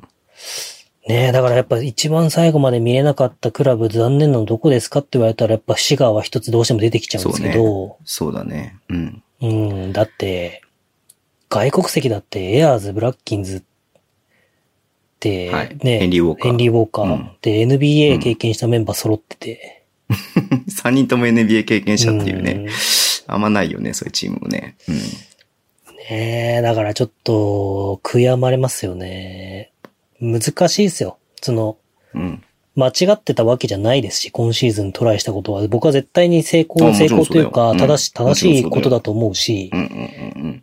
でも、ねえ、まあもしも、なんか予言者がいて、こういう風になるんだよって分かってたら、それは、ストップさせるべき案件だったかもしれないとか、いろいろありますけ ど、いや、予言者いないから大丈夫 ですよ。はいやーでもね、いいや。ちょっとだから心配なのが、京都も同じような感じなんじゃないのかなっていうふうに思ってます。ああ、そわうでかすんないよ。ね。これはわかんないよ。うん。これもう見え方だけだかたら、あくまで。うん、その、まあ、これどの時代とかどういう状況においても、あの、プロスポーツって昇降格あったりとかするようになると、うん、やっぱりその、北海道の方なんかよくわかる方多いと思うんですけど、うん、うん。まあ、コンサドーレ札幌なんか草刈り場なん ですよ。今までは。はいはいコはいンサドーレでちょっとユースから上がってきて優秀な選手とか、それこそ僕よく西大吾、藤田聖也って二人の同世代の話しますけど、結局、あの、今 B リーグはまだまだその複数年契約で移籍金っていうのがあんまりないんで、そうね。ちょっうんとそれを早く僕は作るべきなんじゃないかなって思うんですったりもしますけど、その、 B2 からのは移籍金発生するよね。そうですね。うん。だから、やっぱ、まあどうなんですかね。よく B、サッカーなんかだと J リーグだと、少なからず自分の育ったクラブに移籍金を、お金を残して移籍したいとかっていうのをうん発言する選手もいるんですけど、でも今の B リーグの状況だとやっぱりその生活環境とか家族がいる選手もいますし、手。うん。こう、いね、や、それはもう水準が上がらない限りは無理だよ。そういうふうに言えるのは。ね。自分の、まずあれが、ちゃんとしないとさ。ううん。ん、し、だからその今回その名古屋とか三河とかに結構な選手が移籍したじゃないですか。でもその選択って選手としては僕は間違ってないと思うんで、もうもちろん間違ってないよ。ううんん。だからね、なんつうんですかね、本当に誰も悪くないんですよね。今回の滋賀に関しては僕は、と思うんですよ。コロナが悪いだけです。はい。うん。だからね、僕がもう NBA2K が日本版ができたらすぐさま滋賀であのメンバーをかき集めますよ。残念だけれども、 はいそのソフト売れないからな、ま だ。日本じゃ。B リーグのゲーム作っても売れないからな。 19、20シーズンのメンバーすぐ滋賀に集めますよ。あれ、なんだっけえっと、サッカーのさ、はいみんなよくやってるゲームってあれ日本のゲームなのウィニングイレブンですかあ、そうそうそう、それ、そ日れ、それ本。版もあります。あ、あるんだ。はいやっぱそう今あるかわかんない売けどれるからあるんだね。うん J リーグ版っていうのも昔あったりとか、J リーグチーム使えあるそのぐらい、の世界版と J リーグ使える版があるんで、まあ、ただそ、のぐらいになんないとダメだよね、やっぱり。うん。そもそもウィニングイレブンがもともと日本のゲームだから、あ、でもそうあるんか、じそうゃないですかか。。 2K は 2K NBA は向向ここううののゲゲーームムじゃなか。いですそかう。か、そうか、そうか、そうか、そうか。なるほどね。はい。ということで、なんかもう、あれですけれどもね。まあ、こう、いろいろと考えさせられる移籍市場ですね、今年は。いやでもうん。滋賀が僕、その苦しい状況の中で、その、芯をぶらさずに動いてくれたんだなって感じたのが、伊藤大志さんと狩俣選手を残したってことだと思うんですよ。うん。その、やっぱりその、滋賀が滋賀であるために、じゃあひどうしても外せない選手って誰かってなると、僕はその大志さんと狩俣っていうのは、そのカードって間違ってないかなっていう。まあもちろんそこに狩野とか、紅葉とかっていうのも、もういるあるんですけど、うん、そ、の、なんつうんですかこう、見えないところ、一番黒子役で支えてくれてた二人はそこだと思うので、こう、表現が難しいですけど、滋賀を滋賀として、もこう、もう一回 B1 で作り上げていくうん。ためには、その二人を残すというチョイスをしたっていうのもあるのかなっていう。そうなのかねなんか、そうは見えないんだけど。いや、僕はそうだと思います。だからその、単純に条件出して条件飲んだ選手っていうふうに見る、見えるけどな。そういうわけではないのかな。いや、でも、別にうん上からカットしてもいいじゃないですか。あ、先にね。はい。だってその、タイさんとか実際プレイタイムそんなないし、うんうんうんうん。で、カリマタ選手とかセカンドガードじゃないですか。うんうんうんだから先にカットしてもいい選手が条件を飲んだっていうせんあの考えも多分ありますけど、うん。うんただ滋賀っていうクラブが来シーズン落ちないってことを考えれば、滋賀っていうクラブ、また育成型クラブみたいなっうん。っていうクラブをどうやってもう一度作り上げていくかうん。ってなると、やっぱりベテランの力が必要なんですよ。なるほど、だね。から JAL が破綻した時に JAL のパイロットのジャンボジェットを運転できる人だけを早期退職させなかったみたいな感じですよ。じゃないと会社回んないですもん。ジャンボジェットを運転できる人いなくなっなるほどねはいはいはいはて、誰も誰もできないのに、海外線飛ばせないじゃないですか、国際線。うんそうだね。だからそうやって考えると、やっぱり伊藤大使、狩俣っていうのは、ポイントガード、滋賀のポイントガード2枚っていうのは、うん、うんうん。まあその、多分、わかんないです。今後の移籍市場がどう動くかわかんないですけど、おそらくファーストチョイスのポイントガード仮またでいくと思うんですけど、うんうん。その、なんていうんですか、市が、彼らが持ってる、その、アイデンティティとか、こうう、ん経験とかエナジーとかっていう部うん分と、を、やっぱり若手を育成していく上で、そうだよねそのその姿勢を見せてくれる。まうんあ、。もちろんその中にはカーリーもっていうふうに思ったりもしますけど、うん。難しいっすよね。難しいよね。だあーからここの後どういうふうに振っていくかっていうのすごく興味あるよね。そうですね。だからその、変な話、今シーズン18位でもいいから、こ20う、ま位ねた、うんあ、20位か。20チームあるかうら。ん。でもいいから、その、まあいいからって言うとファンに失礼ですけど、うん。から、そのカーリーが、の、同じアイデンティティを持っての選手を連れてきて、スリーポイントチームをそうだよね作るっていう可能性もありますし、俺、滋賀出身の選手一人知ってる人いるんだよな B3 で すかスリーポイント打てないですよ。はい。ごめん、今のはなかなかったことにしてください。 なんでですか 言わなくていいことだったなと思って。いるよね、一人ね、滋賀出身の選手知ってる人いるよ滋賀ね。、滋賀出身なんていっぱいいるじゃないですか。一緒にランチしたよね。はいうん、いやー、じゃあそうだからね、おも思ったのが、あの、ひ一つだよ。一つ、ここから物語を作るとしたら、はあの、まあ、二パターンあるなと思うんだよ。い。はい。ふ、振り方として。本当に、若い子、安い子を連れてくる。うん。ばっかり連れてくる。はい。それこそ新卒とか。はいはいはい。うん。で、もう一つの振り方は、ベテランをかき集める。あー、一時の新潟パターンみたいな感じにするんですね。えっとね、俺が想定してるのはね、あの、ファイブ、ファイブってあるでしょ。サコさんのやつ。サコさんのやつ。あんなイメージ。あー。他のチームだと、なんかこう問題があるような選手って言うと失礼だけれど も、を連れてきて、そっから最年長チャンピオンみたいな感じでなるほど。やっていくっていう、再建をしていくっていうやり方があるかなって思って、そっちの方がストーリーにはなるけれども、まあ、滋賀の事情を考えたら、それは若い子連れてくるよねっていうふうには思う。うんまあそうですね。だから、うん。滋賀はやっぱり育成をしていくクラブっていうのは明確に打ち出してる部分もあるんで、うん。だその、まあ中心選手って言ったらやっぱ紅葉とか拓磨とかなんですけど、うんでもやっぱり、そういう彼らをもう一度日本バスケのために育てようっていう、うん僕は考え方だと受け取りました。そうだよね。で、そういう彼らを育てるためには、そういう彼らを育てるために一番黒子役で頑張ってくれた大使さんと、そうだえっね。と、カリマタってうんいうその2選手。うんまあもちろんそう、カーリーにも契約出したりし、他の選手も出してる、ズボンさん言ったように出してるとは思うんですけど、条件うを。ん。でもやっぱりその、まあ飲んでくれたのが2人だったっていうのもあるかもしれないですうんし、うんうんうんうんまあ僕はその JAL 破綻パターンと一緒かなっていう。なるほどね、はいそうだね。いやー、どうなんだろうね。トロイギレンウォーターとか来ねえかな。 いや、もう問題がしありすぎて無理じゃないですか。ダメか。いや、大志さんなら一緒にやってたからさ、大丈夫かなと思ったんだけど。カミングしたら来るんじダゃないメか。ですか。カミングスとかいい ね。カミングスとかいい気が。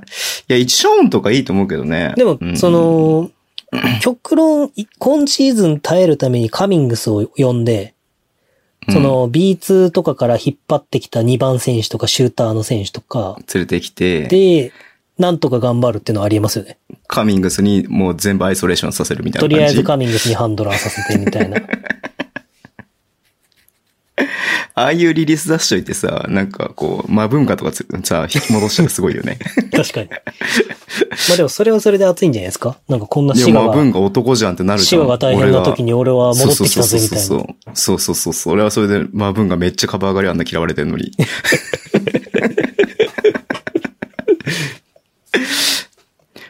まあ、あと、なあなあ、マイケル・パーカーとかさ。まあ、マイケルパーカー高そうだな。いや、でも嫌われてんじゃん。 あ、それこそそういう枠っすか。じゃあ今、今、これ完全に妄想っていうか、なんつうの、この。いや、別そにんなこと言ったらさ、あんな感じで、はいなんか、ちょっと、んなんつうんですか、イメージ悪い感じで出てっちゃったのにさ、なんか、ギリギリでさ、エアーズが京都加入とかいいじゃないですか、したら。京都はい。で、司教ダービーなんでで京さ、マブンが京都からもさ、滋賀に戻ってきたらあさ、エアーズがさ、逆になるって感じそうそうそう、うん京都に入ってきて、みたいな。面白くないですか、まあ、え、まあ、エア、まあ、エアーズのあれは別に感じ悪いとは俺は思わないけど。いや、なんか感じが悪い感じでさ、終わららされたじゃないですか。うんうんうんで、なのに戻ってきたチームがライバルチームみたいな。うん。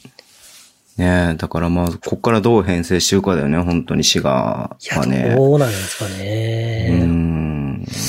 こっから12人集めれるのかなまず。まあ大丈夫でしょう。うん。でも練習生とか使いそうっすよね。まあ、お金は使いたくないっていうのは明確に見えるからね。ううん。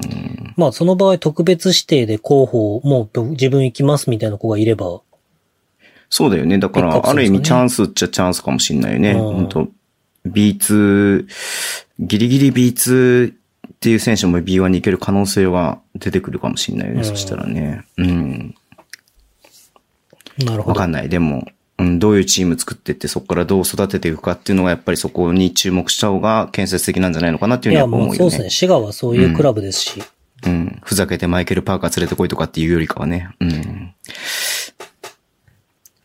あれ、怒ってる宮本さんがいや。怒ってないですけど、なんかあんまりマイケル・パーカー連れてきてこいとか言って面白そうっすねとか言ったらガチで滋賀のブースターに怒られそうな気がするなと 思って。そんなクラブじゃないんだようちはみたいな。やっぱ滋賀の人たちって筋通ってるじゃないですか。いやいやいやいや、みんな筋通ってますよ。はい。 唯一通ってないのはズボンさんぐらいですよ。はい。もういいよ、クラツポーツ、クラツポフ、クラツ、クラフツォフ。言えないからクラツォそフはい。いいっすかじゃあニュースはこのぐらいで。はい。じゃあ次のコーナーに行きたいと思います。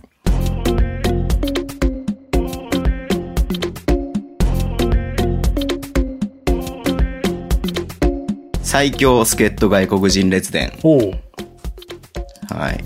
今週もありますよ。々に聞きましたね、それ。いはい。そして、ここに3通お便りが来てます。 や、そこに溢れてたの。えっと、いいっすか読んで。はい、お願いします。この、すみません。もともとこのコーナー、僕と宮本さんが外国籍を紹介するコーナーだったんですけども。いやいやいやいや、お便りくれるのっはていそんなありがたいことないですから、はい。リスナーさんからいただいてますのぜひぜひ毎週くで。ださはいい。はい。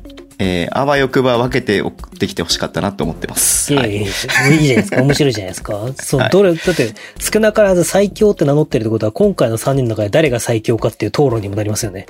えっ、とですね、まあまあ、じゃあ読みますよ。はい。えー、もりもりさん、はい。いつも楽しく拝聴しておりまありがとうごす。ざいます。私の記憶では、昔東芝にいた、クリグスピおうー、かっこフリスビーみたいな名前で覚えていた、トム・クライン・シュミット。あ聞いたことあああー、トるム・クライシュビット普ね。通にうまかった。はいはい。ブライアン・ヘンドリック、イスドでよく試合中継されていたね。はいはうい、んブライアン・ヘンドリックね。最近だと、チャールズ・オバノン、ああ、スコット・メリット、フリップ・リッチーがよく記憶しています。リッチーって、それこそヤマモンが向こうであったリッチーですよね。トヨタにいた。あ、そっかそっかそっか。で、オバマそのトヨタ中で。も、その中でもトミー・ブレントンは別格で、ドレイモンド・グリーンのプロトタイプみたいな選手でしあーたト。ミーブレントンね B リーグ2年目の外国籍のルールが変わり、結果日本でそれ以降プレーしないのは残念です。お二人のコアな助っ人外国籍列伝を楽しみにしています。ということで、コアまさかの1、2、3、4、5、6、7、8年ぐらい名前が出てきましたけれども。あれ、 僕、これ言いましたっけ僕、あれ一発目僕紹介しましたあ紹介してないけど紹介しようと思ってたんですよって話は前してたね。ああ、うん紹介しようと思ったのがトム・クライン・シュミットなんですよ。ああ、い言や、ってたトよね。ム・クラインシュミうットは多分、日本に来た外国人で最強だと僕は思ってて。んうん。そう、なんか、日本のバスケットボールを成長させる上でも、すごいはい。起点になった。はい。もともとボッシュにいたのかなうんうんうんうん。で、ガードだったんですけど。見てみたいな196ぐらいかな。なんかねあ、髪の毛結んでて、うんうんうんうん。ヘヘアバンドしながら髪の毛結んでて、うんうん。で、その後東芝に移ったのかなへえ。なんかこう優勝請負人っぽい感じっていうか。う。うん。で、当時、なんか外国籍一人、ポイントガード系もいたりとかするチームが何チームかあって。うんうんうんうん。トム・シュクライン・シュミットはうまかったですね、めちゃめちゃ。なるほどね。いすずがね、あれだよ。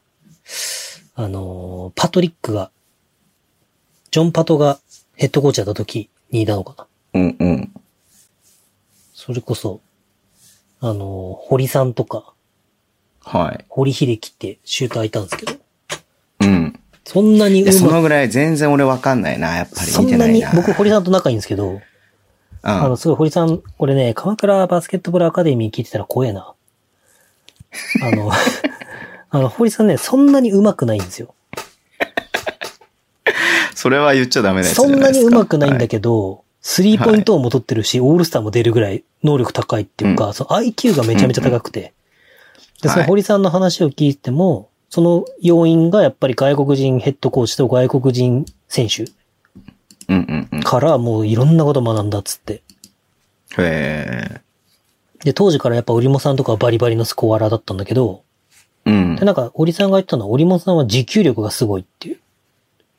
へえ。その持久力心拍うん。のコントロールというか、その、はいはいはい。やっぱりトレーニングとかシュートを打つときに、そのスプリントして止まってシュートを打つじゃないですか。で、うんその時に心拍が上がるとやっぱずれるんですよ。うん、でも、小黒さんはその心拍が、あ、小黒さんじゃない、あの、織茂さんは、その、小黒さん誰ってだよ、職場の人。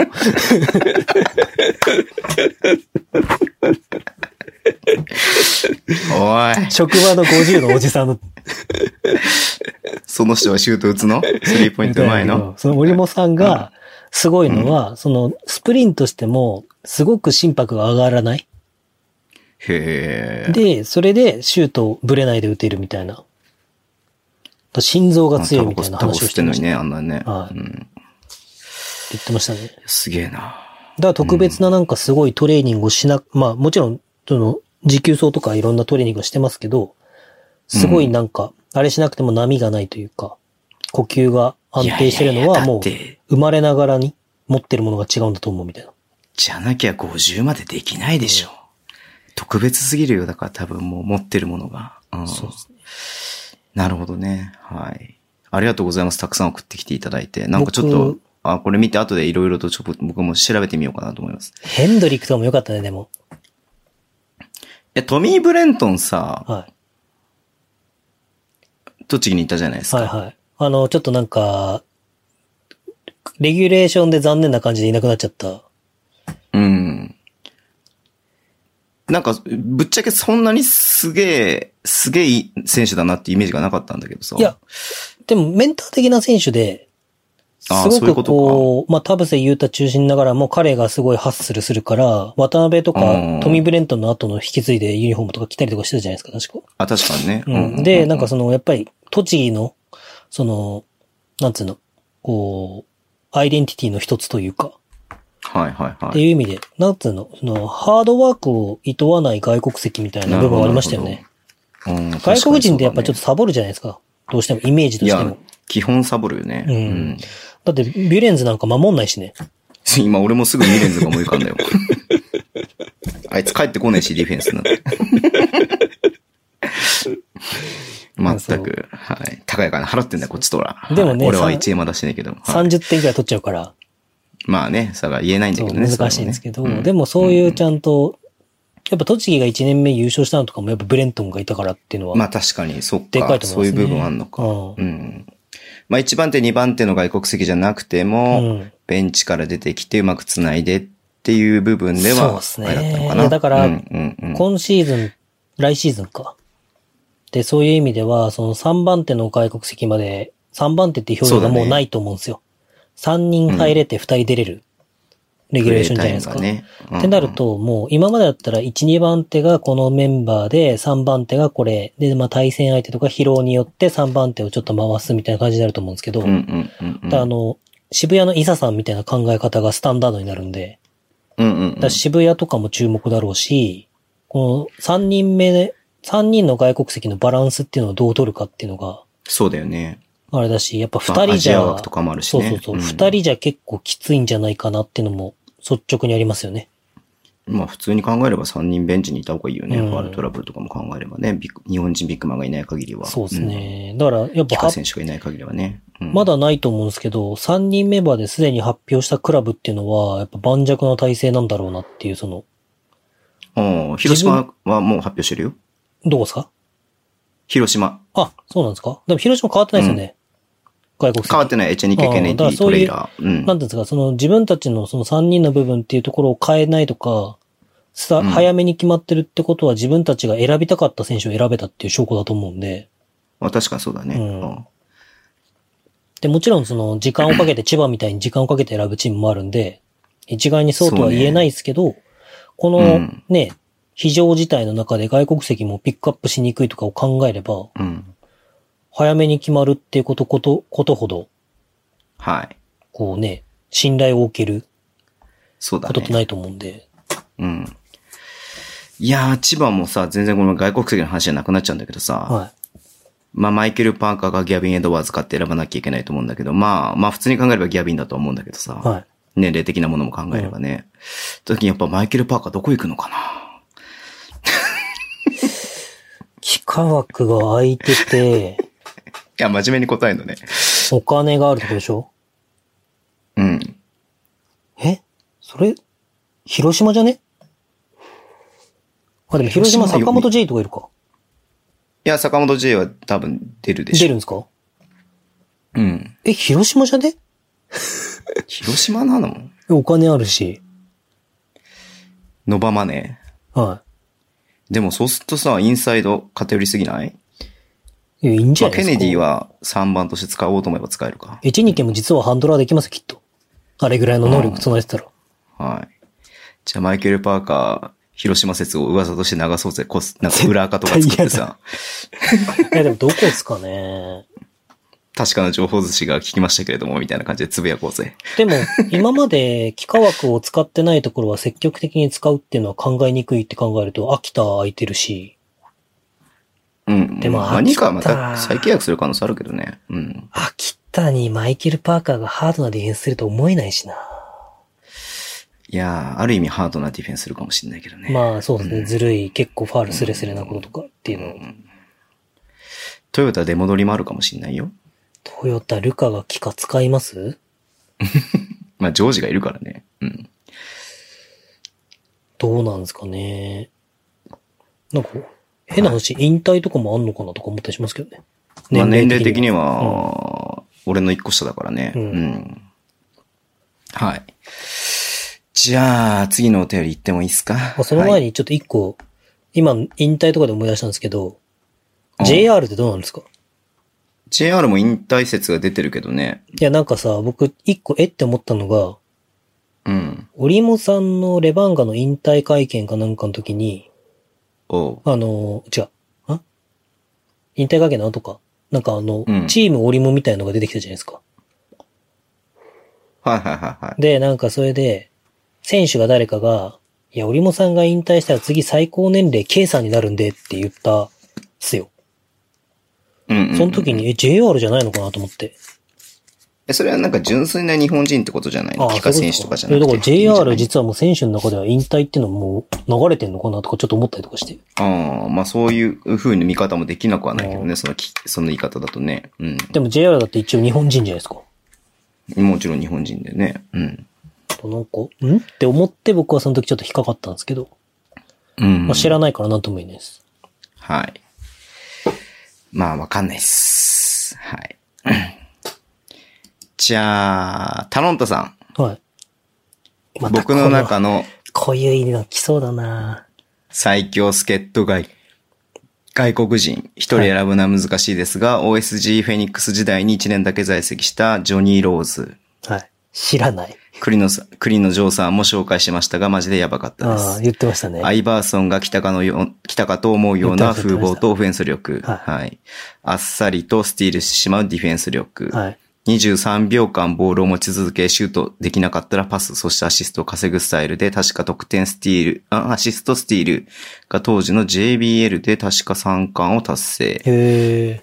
えー子供時代の僕の記憶に強く残ってる選手です。えー残念だったのは怪我が多く欠場することもちょくちょくあったこと。メリーランドでは伝説的な選手で NBA も手が届くぐらいの実力があったと思いまえー、す。やばいっすね。確か、はんハーレムグローブトロッターズにも在所属していたとか、古い選手なので YouTube とかにも映像が残っていないのが残念です。ハー昔レムっのて聞いたことある JBL な。ビデオを持ってる人がいればぜひまた見たい選手ですっていうことなんですけれども、ジョニー・ローズ。言ってましたね、ごクめんリ全ア然さ知らん確ないかわに。。言ってたんだ。言ってた言ってへーた。クリアさんちょっと、じゃあ電話繋いでみます。いいよ。聞いてみよう。うん うん。ディリディディディディンっつって。おーおーおーなんかね、ジョニー・ロローズで検索したらね、はいあの、ジョニー・デップの娘がね、リリー・ローズ・デップって名前でね、その人が出てきました。いやじゃあ今度ちょっとクリアさんに聞いてみ全ます。然出てこない。ジョニーローズ情全然報出てこないね。ねえ。いや、僕もね、その辺はちょっと見てないから、僕見てないというか、見てるんだけど、あうの、んすごい、まあ残念というかあれなんですけど、最近よくあの NBA の話で、はいはいあはい。の、NTR で話したのか。まあ当時はシカゴブルーズしか流れてなかったからシカゴブルーズの情報だけがあったけど、みたいなうんうんうんう。ん当時もさ、あの、トヨタ自動車とイスズぐらいしかさ、2002年とかあー2001年とかはないし、その次はトヨタとアイシンの試合ばっかり放映するしとか、うんうんうんっていう感じだったから、あとパナソニックとか三菱電機とうんうんか、うんやっぱその OSG の試合ってあんま放映されないっていうか、うん。うんうんうんうん。で、北海道なんて年に一回試合来るだけだから OSG 来るかどうかなんかわかんないし。一回ね、パナソニック対 OSG 来たかなとかなんで、全然その OSG のメンバーがわかんないんですよね。なんかさ、JBL って出てきて、いかいかタロントさん書いてたからさ、はい。じゅ OSG ってさ、BJ のチームじゃないのかなって思って調べたんだけどさ。 JBL から移ったんですよ。そう、JBL が映ったから、じゃあその、B、BJ の前の話なんだ。そう。で、じそゃあのもう時は、 15年以上前の話か。そう、ちょうど僕が中学生ぐらいなんですけ ど、その時ははいはいはいはい OSG って強かったんですよ。うんうんうんうんうんうん。で、えっ、と、まあ、優勝とかも確か、ん優勝したのはいはいはいと経験とかもあると思うんですけど、うんで、OSG がなんかスポンサーかなんか OSG、親会社かなんかと、あれして、うん。あの、なんだっけ、東浜松フェニックスみたいな感じになって BJ に参入みたいな、確か。東三河で、三河か東三河。その後浜松東三河フェニックス。ううんん。だからそっからなんなかる、ほどねお。金のない球団みたいになっちゃったんですよ。だから OSG って昔は名門だったんですよね。うん。確かにね、うんそっか。うん。なるほど。なんかごめんなさい。僕はもう、もう OSG といえばもう OSG っていうかその3円のね、元チームは BJ っていうなんかイメージがあったんであれでしたけいやど。 OSG そのは、前からすごかったで歴す史があるチームなんだね。うん。なるほど。1985年から創設されてんだ。そうですね。だから今、新潟の U15 のコーチかなんかやっ てる沖縄の、名前なんですけど、忘れしてた。あの、ごめん。歩けなくなっちゃった人がいるんですけど、一う回ん、何回かテレビとかに特集されてるんですけど、うん人とか、も OSG にいたんですけど、OSG に入った時に病気になっちゃって、はいそのマネージャャーかなんかに移ったりとかして、ーでも、沖縄では結構伝説的な選手なんですよ。うん。うんとか、いろんな結構いい選手がいて。へー OSG 時代、OSG 時代に河村も1年入ったんじゃないですか高卒ルーキーそうそうそうそうそうそうそう。高卒でひね、うん入ったんだよね。うん。なるほど。すいません。ちょっと勉強不足でした。はい。その辺を知ってる人たちだけ集めてちょっと話とか聞いてみたいですね。ジョジョニー・ローズ、栗野さんにジョニー・ローズを語ってもらう クイノさんちょっと急がないと忙しくなるかもしれないから。栗野さん契約出てないよね、新州ね。どうなんですかねそこは僕も対触れて談なないんので。かわなわかんないです。うんうんはい。かりました。じゃあ最後。こんにちは、こんばんは、エリゴーです。また渋いの出てきそまれすでは行きますか。今週の外国籍。今週の外国籍は、はい。ディショーン・スティーブンス選 手。知らないな。すごいな、みんな。 2メーター6センチ、102キロのフォワード。はい。運動能力が高く、えーリバウンドディフェンスにて活躍。はい。オフェンスではピックアンドロールのスクリーナーとして、数々のロブパスをリングに沈めてきました。はい。オールスターのダンクコンテストで優勝した時もあり、5人を飛び越えるダンクを決めるなど、ダンクコンテストの歴史に残るダンクを決めました5。人ってどういうことで検すか索すると画像が出てくると思います。多分5人並べへーてその上を飛び越えてダンクしたんじゃない、うんへえ。また、陽キャ感あふれるキャラクターでチームメイトだった田口からは溺愛されるなど愛されキャラだったのが印象的です。はい。秋田には2013-14シーズンに途中加入。えーこのシーズンの秋田は、えーチェイス・マクファーランド、ルーベン・ボイキン、リッチャー、あ、ごめん、これ続いてるわけじゃないのか。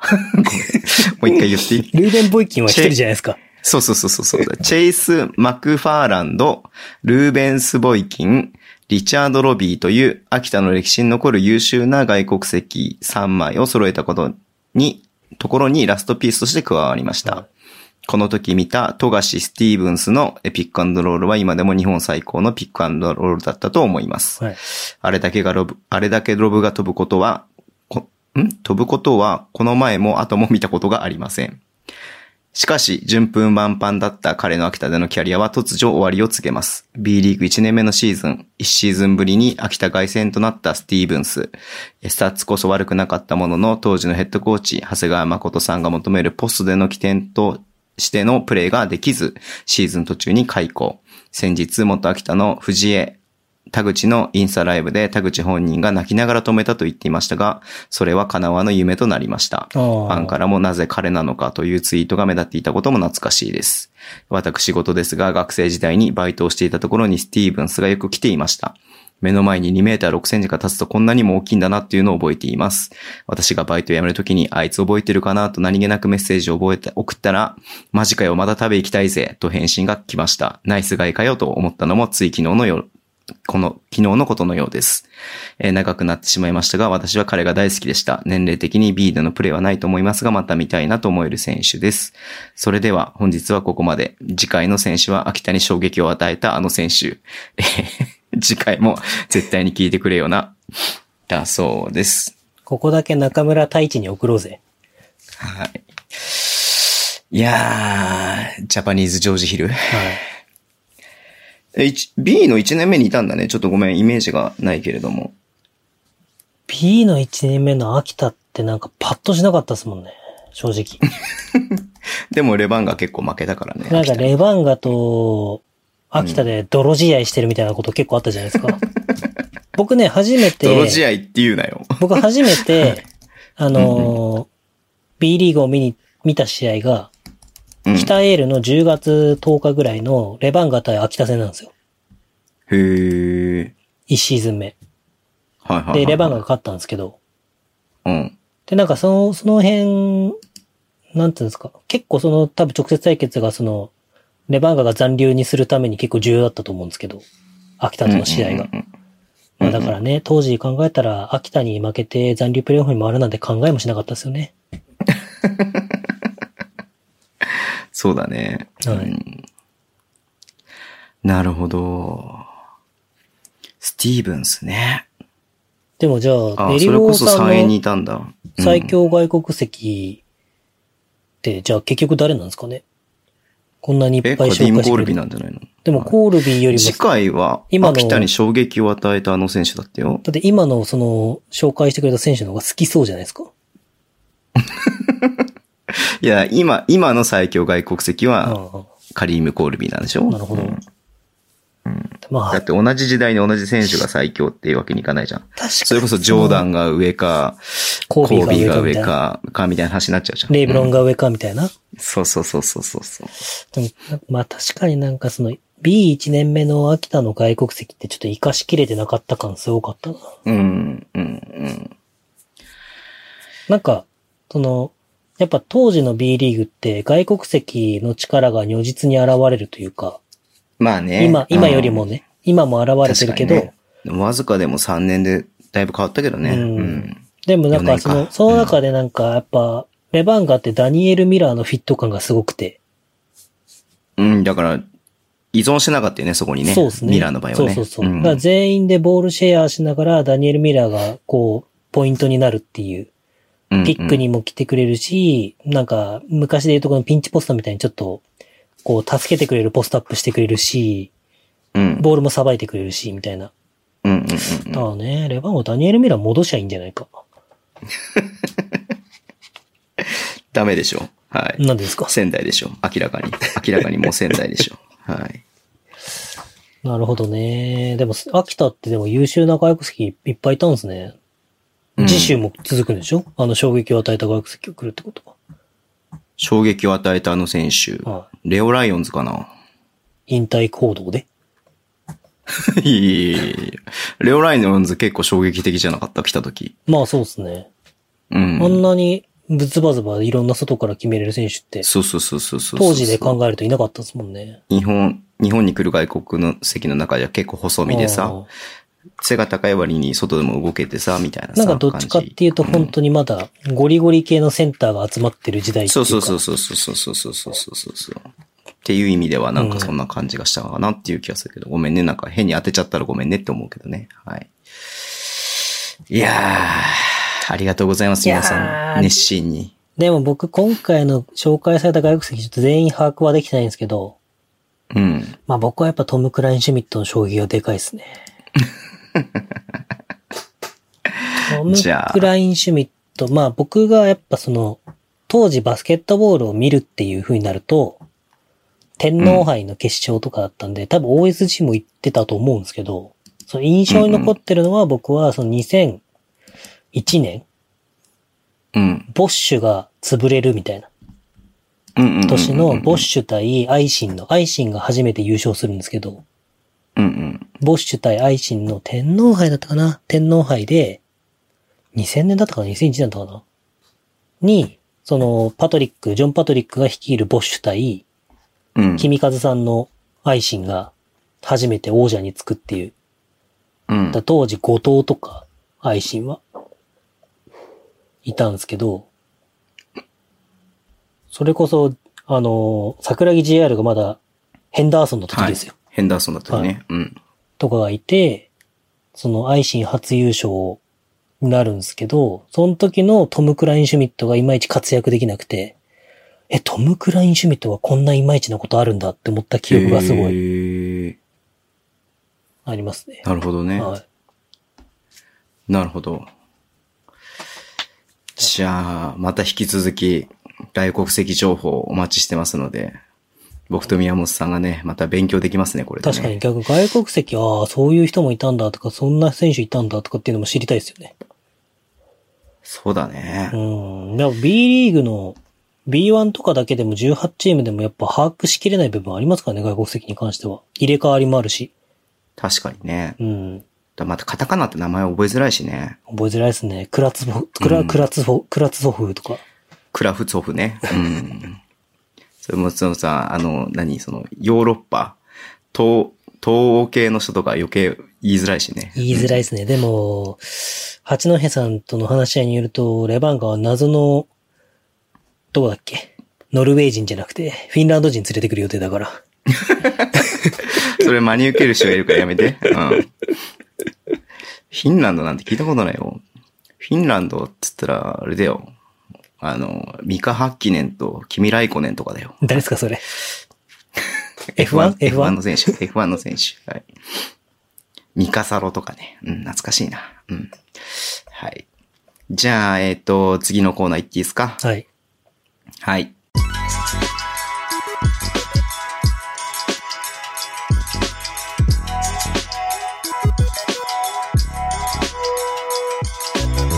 宮本どうでしょああ、それか。うということははで、前回ね、きあの、充電期間の前の最後に話しましたけれども、はいはい。僕がね、えー曲がり角の彼女をずっと見てましたが、はいはいはい宮本くんにもなんか見てもらおうよということで、はい。水曜どうでしょうね。宮本くんが見たことないということなんで、はいもう道民としてあるまじき行為なのでね、見ていただきましょうということで。はい、見ました見ました。見た見ましたよ。ちゃんと。いあや、の、俺、忘れちゃうかもって思って、直前に見ようと思って直前に見てました。うんうん、あ今日見ましそう。えっ、と、水曜どうでしょうね。しあの、ご存知だと思いますけども。た。はい。いや、本当に、い UHB、や、HTB じゃない HTB か、はいあの、岸田さんがいたとこでね、それこそね。ああ、キッシー HTB だっけうん、そうそうそう、言ってた。旧社屋で働いてたって言ってた。うん。 で、やってたバラエティ番組で、はい。もう全国区でね、人気の番組なんですけども。いや、ちゃんと見たことなかったですね。おーで、サイコロの旅っていうのが名物企画で、はい。まあ言ってしまうとどうでしょうね。一番最初の企画の、えーサイコロ1っていうね、えーのが25分ぐらい ?24 分ぐらいそうですね。の1回だけのね、動画を見ていただきましたけれども、はい。どうでしたかあのーまず、面白かったです。あ、そうなんだ。はい。で、なんで面白いのかなって、まあ考えたわけじゃないですけど、はいはいはい率直に感じた理由が、うん理由っていうか率直に感じたのが、なんかすごく今っぽい。へえ。くないですか新しいね。いや確かに。なんかその、えっ、と、今の番組ってかっこいいじゃないですか。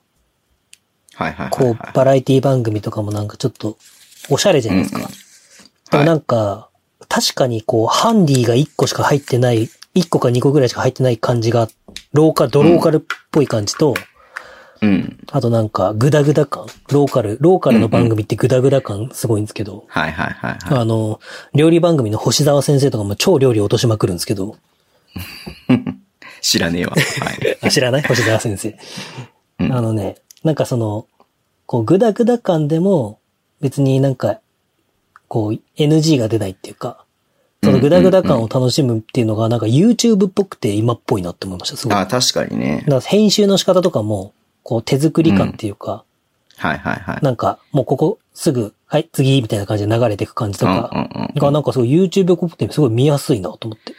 確かに YouTube っぽいっていうのはあるかもしれない、ね。んかテンポ感が、こうサイコロ転がしてどこ行くっていうやつで、うん、うんうんうん最初なんか、ここは絶対嫌だみたいな感じうんうのんがあったけど、結局松山に行ったじゃないですか。はいはいはいはい。で、まあなんかそのいきなり展ね開って、なんかちょっと美味しいっちゃ美味しいんだけど、うん。なんか、次ぐらいとか次の次ぐらいで戻れんだろう的なのが本当に戻れなくて、どんどんどんどん九州とかまで行くみたい な。でも本当に行くはいはし、なんかあの、番組って、なんかある種、なんか、やらせじゃないですけど、はなんかい。なんだかんだそこで美味しいもの食って、はい、じゃあ次どこですってやってる風だけど、本当になんか、うんうん。即行ったら投 げて、飯だけ食ったんだけど、え、もう行くの時間ないです、みたいな。昔そういう番組結構あったじゃないですか。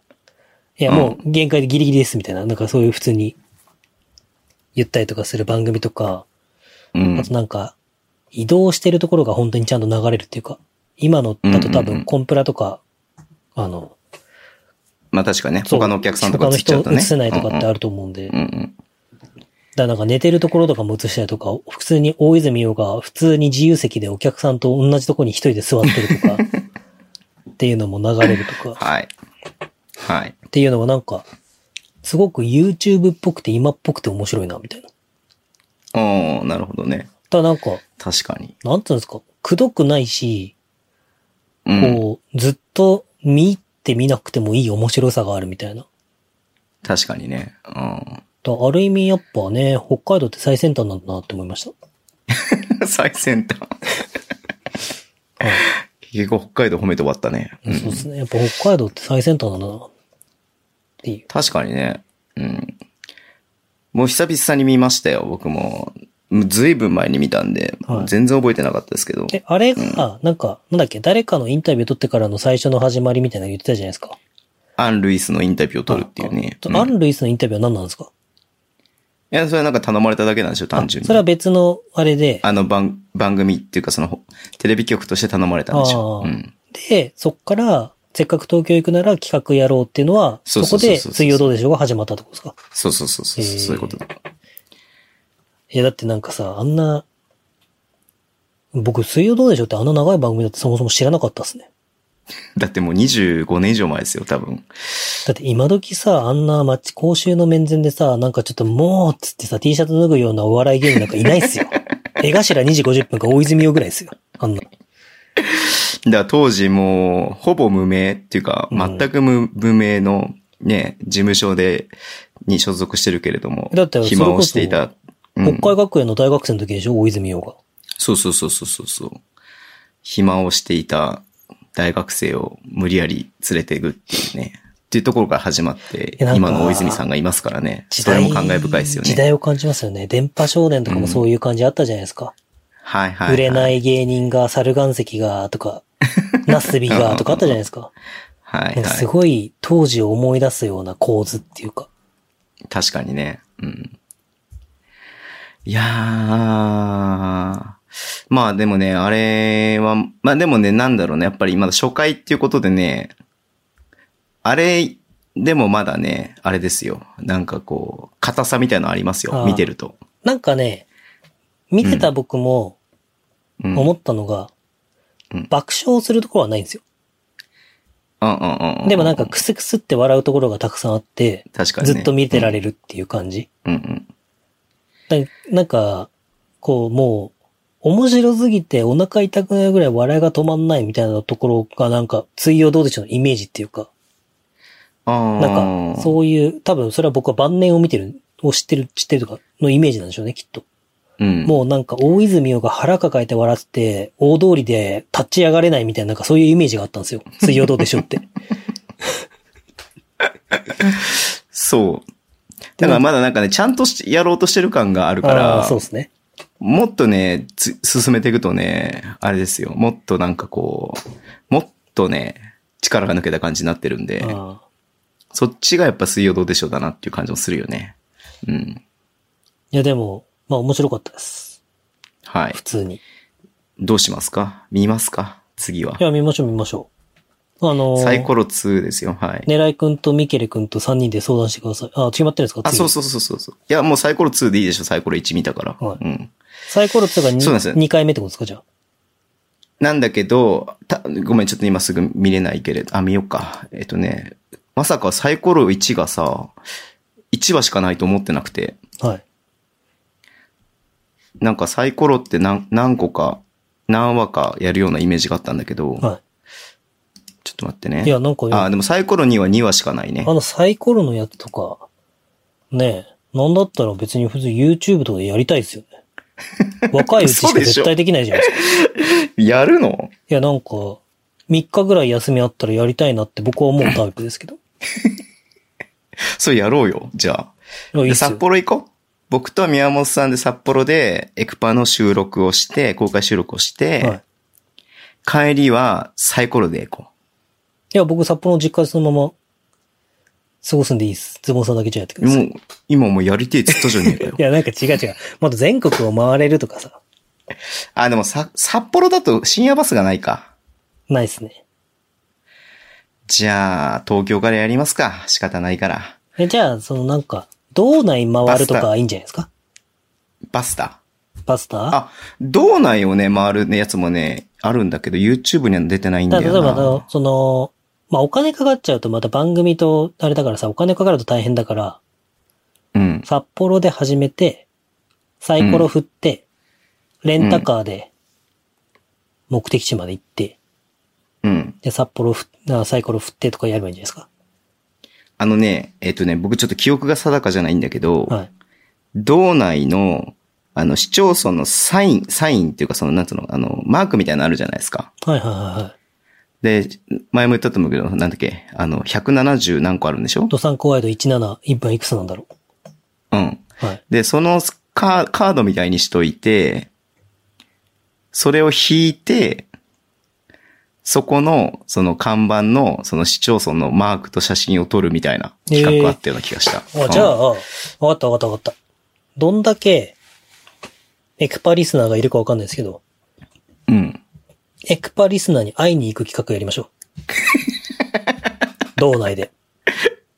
あ、来てくださいって言われたら、もう行かなきゃいけないいやよ、そこに。だはいから、その、まず、えっ、と、参加希望者を募って、はいはいはい。例えば、まあ、私函館です、私旭川です、私帯広ですとか、札幌です、はいはいはいはい札幌だったら、はい豊平区です、えー手根区ですとか、うんうん南区ですとかいう人を募って、で、そうのん、目的地を決めて、はいはいはい。で、それで、まあ、レンタカーが、僕ちょっと車運転できないんで、まあ、ズボンさんが、車を運転して、ちょっと待って。えちょっと待 って。ちょ何俺の負担がめっちゃでかいじゃないか、そ れ。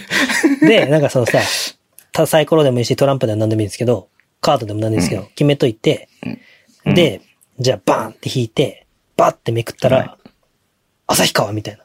あ、じゃあ旭川のなんとかさんのとこ行きましょう、みたいな。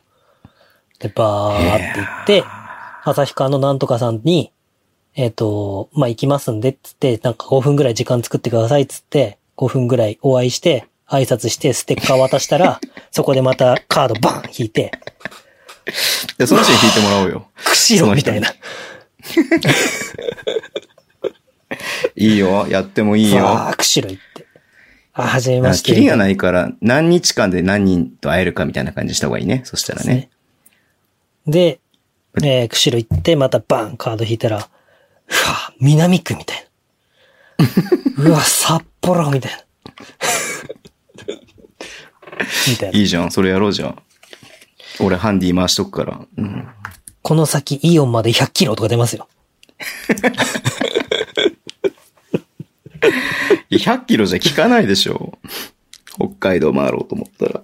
で、なんか、意外と、やっぱ多分札幌の方って多いと思うんで、うん。南区バーンって出て、うじゃあん次バーン引いたら、あ、北区みたいな。あ、20分で着くね、みたいな。うんうんうん近い近いみたいな。とか。北区まで、南区北区は20分つかないか。40分ぐらい。とかで着くね、みたいあれですよ。あのー雪が降ってない時にしてほしいです。ああそうですね僕運転するので。な。来、はい来年のオフシーズンとかコロナが収束してたらいいんじゃないですか。だかうん。らなんかその、じゃあ来年の夏に。なんだろう。うんと、7人ぐらい、目的地を決めて、はい。で、7人ぐらい選んで、7はい人でそこにたどり着けるかとかでやればいいんじゃないですか。宮本さんあれですね。あのーどうでしょう風にやるのであれば、はい。原付きですね。いや運転できねえ っつうの。いや、原付きの免許なんてい、いあの、一日で取れ るから。嫌だわ。一日で取れるよ、運原付きの免許なん転て。したことねえし、怖えわ。北海道なんて大丈夫でしょ。あじゃあ、なんか、あのーリスナーで運転手雇いましょう、じゃあ。えひたすら運転してく る人。北えりぼくんしかいないじゃん。ん、そしたら。なんで秋田えかりらぼくん呼ぶのしかいない。来そうだけど。 休み取ってきましたって言いそうだけど。いや、じゃあまあ、それはいい、いいまあそれはまあまた別の機会、企画としてやりましょうか。忘れないで言いましょう、忘れないでね。まあ、札幌市内でもいいですよ。うん。札幌市内で土日か切符買って、そんな面白くないじゃん。北道海庁道かのらやっ始ぱめりて醍醐味は広いってことなんだいかや、ら。わかないとか言ったらやばいって。いないよ、リスナーはっかないに。釧路とか。いないよ、い少なないからずいないいない函館はいるからね、何人か。いや、おやじさんとかね。おやじさん違うあでしょおやじさんはあれか、おや帯じさんは広か。十勝はい。か函館はいるな。うん、いるな。うん。十勝も行きたいな。いや、だってね、函館まで行って、4、5時間かけて函館まで行ってトラピストクッキー何枚かもらって帰ってくるって結構しんどいですよ、きっと。いや、やりたい、やりたい。それやりたい、でも。それ、バスケットボールダイナーでやって怒られよう。 レオさんに超怒られよう。あ、おバスケットボールのことやってんくだださいって怒る。何やってんだよバスケットボールのことやってくださいっつっよ。て。レオさんでも、あの、チャンネル登録結構増えましたよ、つって。いや、いいんじゃないですか。うん。じゃあ、そんな感じで、今日は全部終わりましたのでお、ち次回、じゃあサイコロ2を見ますので、はいサイコロ2も2話しかないからね、少ないから。あ、じゃ3あは両ね、方見ればいいですね。一うん。3はね、7話まであるから。ああ、じゃあそれはちょっと分けましょうん。まあ原付も見てもらいたいんだけどね。ジャングルリベンジも面白いんだけどな。う。まあ、その辺はミケレ君と、え、えっ、と、狙い君と選んどいてください。はい、上層部が、上層部が、はあいの上層部が指示が来ますので。はいということで、じゃあエンディングに行きましょうか。上層部が今日は彼らだお便りったこないんでとを今知りまして、僕は。違う違う、このコーナーに関してはね、このコーナーに関しては。はい。ということで、はいえーっとね、久しぶりの通常会でしたけれども、終はい。わったはい終わなんっすかたああ、いや、もなうん今すか日終わりでいいいや、指名の今日なんも終わか、一言、な、えなんかあるんですか今週のミヤモンやって終わりにしますよ。はい。今週のミヤモンって何 なんかあったね、そん記な憶喪失になってた。今週のミヤモンで今週あったこと話して終わりにするって毎週やってたじゃないですか今。週あった一番衝撃なことをゲーム、あの、任天堂スイッチの話さっきしちゃったの。あ、もうそれ聞いた、それ。れ聞いた、それ聞いた、それ聞いたからもういいや。はい。今週のミヤモ ンですかえっとね、昨日、うん。えっと、まあ、聞いていただいた方まだ、おそらく、あ、これを聞く、配信される頃には聞いてくれた方がいるのかもしれないんですけど、うんえっと、まあ、全10回の、えーポッドキャスト、特別会の配信がうん終わりまして、えーうん大鳥にはなんとあの、えー今井まやさんがはい。ご出演いただきまして、はい。僕らのね、まあ、一つの、まあ、目標も達成されたと言いますか、そうですね。はい。はい聞いていただければわかりますけれども。はい。ったんですけど、まあ、先ほどもちらっと言いましたけど、まあ終わってからもね、ズームつた使って、まあなんだかんだ、いろんな話とか、いろんな方とね、シシドさんの時もしましたし、えー、酒井くん、鍵富くんの時もしましたし、八戸さんの時なんかはもうそれの方が配信したらゲラゲラ笑えんじゃねえかみたいな収録がありました し、はい。とかね、いろんな、他の方ともね、終わってから喋った方も何人もいたんですけど、うんえっ、と、えー今井さんの回を聞いていただくとわかるんですけど、うん。あの、今井さんが、えージャンボ、尾崎さんの弟さんの、尾崎三兄弟の、えーうんゴルフですね。直道さんと、うん。うん。あの、幼馴染み、直道さんの家族と、幼馴染はいみということで、まあ、ちらっとその話が出てくるんですけど、うん。あの、収録終わった後に、えーはいなんで僕がその、直道さんの話をしたかっていうのが、うん。あれなんですけど、僕の知り合いのプロゴルファーがっていう話を、まあ、通じ、あの、配信の時にしてるんですけど、うん。が、えっ、と、直道さんの付き人とかキャディーをうん。してまして、それで今井さんを知ってるとはい。いう話をして、配信が終わってから収録で、収録、収録外か。うん。で、え、誰ですかって話になったんですね。うんうんうんうん。で、えっ、と、まあ、なんとかさんですって言って、言って、まあ、下の名前がひろこさんって言うんですけど、はい。したらなんとすげえ驚いて、今井さんが、うんえひろこっぴって言ったんですけど、ひろこっぴってなんだよ、みたいな。っていうのが今週の僕が一番笑った瞬間でしたね。で、待ち受けたいね。やうん、僕、ズボンさんあも、の顔、そう、あの顔収録してきたかったあな。の顔そうあの顔もそうだし、まあこれズボンさんわかんないところなんですけど、その、そのひろこっぴさんは、もう、はい。ヒロコッピっていうようなあだ名をつくような感じの雰囲気の人じゃないん ですよ。何より。だって俺と同じ年ぐらいなんでしょそうですね。で、今もうお子さんが二人いて、で、なんだったら僕の、えっ、と、バイトの先輩と結婚したんですよ。へー。まあ、ゴルフ関あ、係そこで知り合って、そこで知り合り合ったの、って。そうそう、ゴルフ関係ですごいじゃん。そう、知り合って。へえ。で、まあ、僕は仲いいんで、一緒にゴルフ行ったりとか、連絡取ったりとかもしてるんですけど、うん。まさかね、今今やと、そこで繋がってるとは思わなくて。宮本ネットワークは恐ろしいからいな。や、恐ろしいですね。まあ、僕はもう、そのうちズボンさんのなんか知り合い、親戚とかと知り合いですとか言いそうで怖いよ、本 当に。あ埼玉のあの、あそこのなんとかさんって知ってますかみたいな。マジ怖いよ。全然関係ないとこで知ったんですけど、みたいな。マジで、知ってる知ってるっつって、やめてほしいな、そでういうものね、なんか、やっぱ、ね、これを始めてから、いろんな方と、あのー、知り合うようになったというか、連絡もらったりとかすることがやっぱ増えました、ありがたいことに。うんそうね。で、うんその、そういう関連の話をすると、あのー、とある方からですね、全然一般の方というか、有名な方じゃなくて普通の方なんですけど。だかうらん急にインスタに DM をいただきまして、はい。で、そのメッセージが、あの、輪島エリアの、えっ、と、会聞いたよと。で、うんうん。僕、輪島エリアを追いかけてっていう、その、ウェブの勝手なブログを書いてたんですけど、一時。うん。でまあ、その、輪島エリアのあの記事も読んだよっつって。で、うんすごい、なんか、いろいろ思い出して、これからも輪島エリアを応援していこうと思いました。えーで、君たちの先輩なので、まあ、これからも頑張ってね、みたいなメッセージもらったんですよ。はいはいはで、誰だとい。はい。思いながらも、まあ、僕の中でちょっと一人、僕、記憶力、いいじゃないですか。うんうん。で僕ら共通で先輩で、エリアさんを応援してるってもしかしてあの人かな、あの人かな、何人か出てきたんですよ。はい。で、でも僕も、なんとか先輩ですかって聞くのは、なんか、なんですか、出しゃばりすぎかなとか言ってくるうん違った時もあるじゃないですか、そう。んうんうんだし、でもその、なんとなくもうなんとか先輩な気がするんですけど、その先輩は僕、被ってないんですよ。うん。で、でも、あの、僕らの時に結構その、試合とかで来てくれてて、で、僕は結構アドバイスを、その、なんていうんですか僕らの代の時に僕らの代強かったんですけど、スタメンから僕までの控えメンバーが上手くて、うんうでん。僕も試合は出てたんですけど、僕から落ち、ちょっとレベルが落ちるんですよね。ほほほ。で、だから対戦相手でチーム内で試合する時ってやっぱあからさまに負けるんですよ。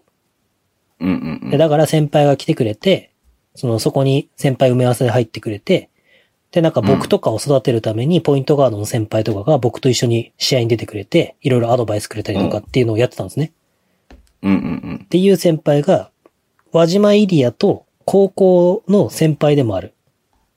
うもん。うへー輪島イリアがものすごい恐れる先輩が一人いるんですよ。はいはい。で、なんかそれっぽいなと思って。うん、で、僕はそれとなく、いや、当時のその代の先輩でしたら、そのなんとか先輩となんとか先輩は僕すごく良くしてもらってって言ってジャブを打ったんですよ。はいはいはいはい。で、一応、なんかその、その先輩だとは僕は気づいてませんよ、みたいな。ふうにね。もしかしたうんうんうら、んその後これ聞いてるかもしれない。ポッドキャスト聞いてくれてるかもしれないんで、もしかしたらこれバレるんですけど。はいはいはい。で、まあその先輩別にいいんじゃかなないって僕は思ってたんですよ。したうんうらん、あ、まさにそれが僕です、みたいな。そのなんとかですってなって、あ、やっぱりか、と思って。へーそうなんっだ。て言って、まあいろいろ盛り上がって、ちょっと最近イリアさんいじられてないんで、ちょっと、うん。そのなんとか先輩、すごいいじってたから、うん。ちょうど僕の上のお姉ちゃんと同い年なんですよね。一番上のお姉ちゃんと。はいはいはいはいだから僕はすごいその年配の代世代の人たちも知ってるんですけど、僕は一方的うんうに。んうんうんうなん。んでちょっとイリアさんいじってくださいよ、つって。ちょっと最近輝き失ってるんで、みたいな の言って。いやいや、もう二人でぜひとももうご飯行きましょう、みたいな話になってです ね。そうなんだ。翌日それへー。をですね、まあ、イリア先輩が、ちょ、ちょっとね、恐れてるのも僕は知ってるんで、ちょっと小ネタあああ連絡で、イリアさあんりにましたよね連そう連絡しうんうんて、なんとか先輩からちょっと連絡あって、今度3人で飯行きましょうって話で盛り上がりましたよって言ったら、お前何してるんだって帰ってきて返 事が。俺は絶対に行かんって帰ってきて。そのさ、中高の恐れてる先輩が未だに怖いなんてことはないからね。 いや、でも、うあん、の、こういうのもっと配信会で言えばよかったなっていう後悔があるんですけど、イリアさんの。イリアさんも結構散々やらかしてて、後輩から恐れられてるんですよ。なるほどなるほど。で、なんるかほど、中学生のコミュニティってなんか、3年生の時は1年生が可愛いんだけど、うん2年生の時の1年生は生意気だっつってちょっとなんかこう、はいはいはいこう、は、ないんていうんですか、先輩風吹かせるとかあるじゃないですか。そうだね。 2つ離れると可愛いんだけど、1つしたらちょっとうんうん。生意気言うなみたいななんか、感じで僕らの頃ってあるじゃないですか。で、うんイリアさんがね、まさにそれで、1個下にはめっちゃ厳しいのに、うんうん。なんか、2つ下にはめっちゃ甘いんですよ。うん。おー。そう。だから僕とかは結構甘々な感じで、宮本とか言ってすごい可愛がってたんですけど、一個下の先輩、だから僕の一個上の先輩ですよね。うんうんうん。は、マジで、ちょっと今度イリアさんの試合行くんで行きませんかって言ったら絶対に会いたくないっていう人いますからね。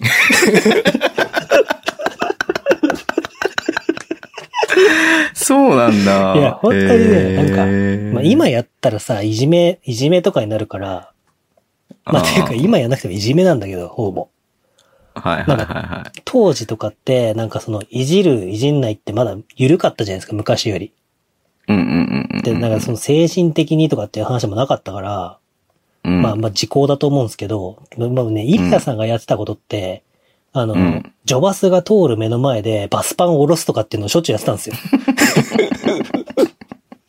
子供だな そうそうそう。んで、女子はキャーとか言ってるけど、なんかイリアさんめっちゃ足速いから、その女子がバッてき、と通り過ぎるときにバッて下ろして走っていなくなるみたいなことをね、散々やってたうんんですうよ、あんのう人。んうんうんうん。で、それで、なんかその一個上の先輩とかは、お前何やってんだよ、マジでとか言って気持ち悪いとかめっちゃ言われたりとかして、女子から。うんうん、って言われて、イリアさんがまたその影で影でクスクス笑ってるとか。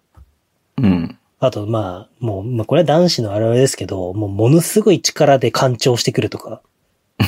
っていうのを散々イリアさんがいろんなやつにやってたんですよ。っはいはいはいはい。ていうのをもう、先輩たちは、僕の一個上の先輩たちはトラウマで、ちょっとイリアさんは勘弁してくれみたいな人が結構何人かいるんですけど。 でも、そういうのを肝心のイリアさんは一つも覚えてないんで。そうだね。もうね、イリアさんはイリアさんでそういう話すると、いや、宮本でもさ、俺さ、結構ね、優しかったよね、宮本、みたいなこと言うんで すよ。全然優しくねえまわあっていう。本人、本人は覚えてねえけどな。そうそうそうん。なるほど。っていうね。わまかありそましんた。なはい。過去の、はい。なんか、謎のつながりっていうのを最近はい。いっぱい、ね、ありがたいことに、ええ。さこの最近の宮本は、ここ、今週じゃなくてもはういこの半し、ん半月はい。の宮本はありましたんで、ぜひですね、もしはい。まだまだ宮本と実は昔繋がってたよ とか、えー、私元カノですとかいう人がいたらです ね、DM いただければと思いますんで。ということでちょっと長くなりましたけど、今週といいますか、この半月の5月の、えー、宮本でした。あーはといい。うことで、えーもし、もちろんですね、あの、私実は元ズボンの女ですみたいなお問い合わせもですね、えー、元ズボンの女、リアルズボンの女ですみたいなお問い合わせ、お問い合わせもですね、お待ちしてますんで。はい。ということで、今週は、えー、これにて、えー、さようならということで、もう皆さん、まあ、健康にはね、気をつけて、お過ごしくださいということで、それでは、See you guys!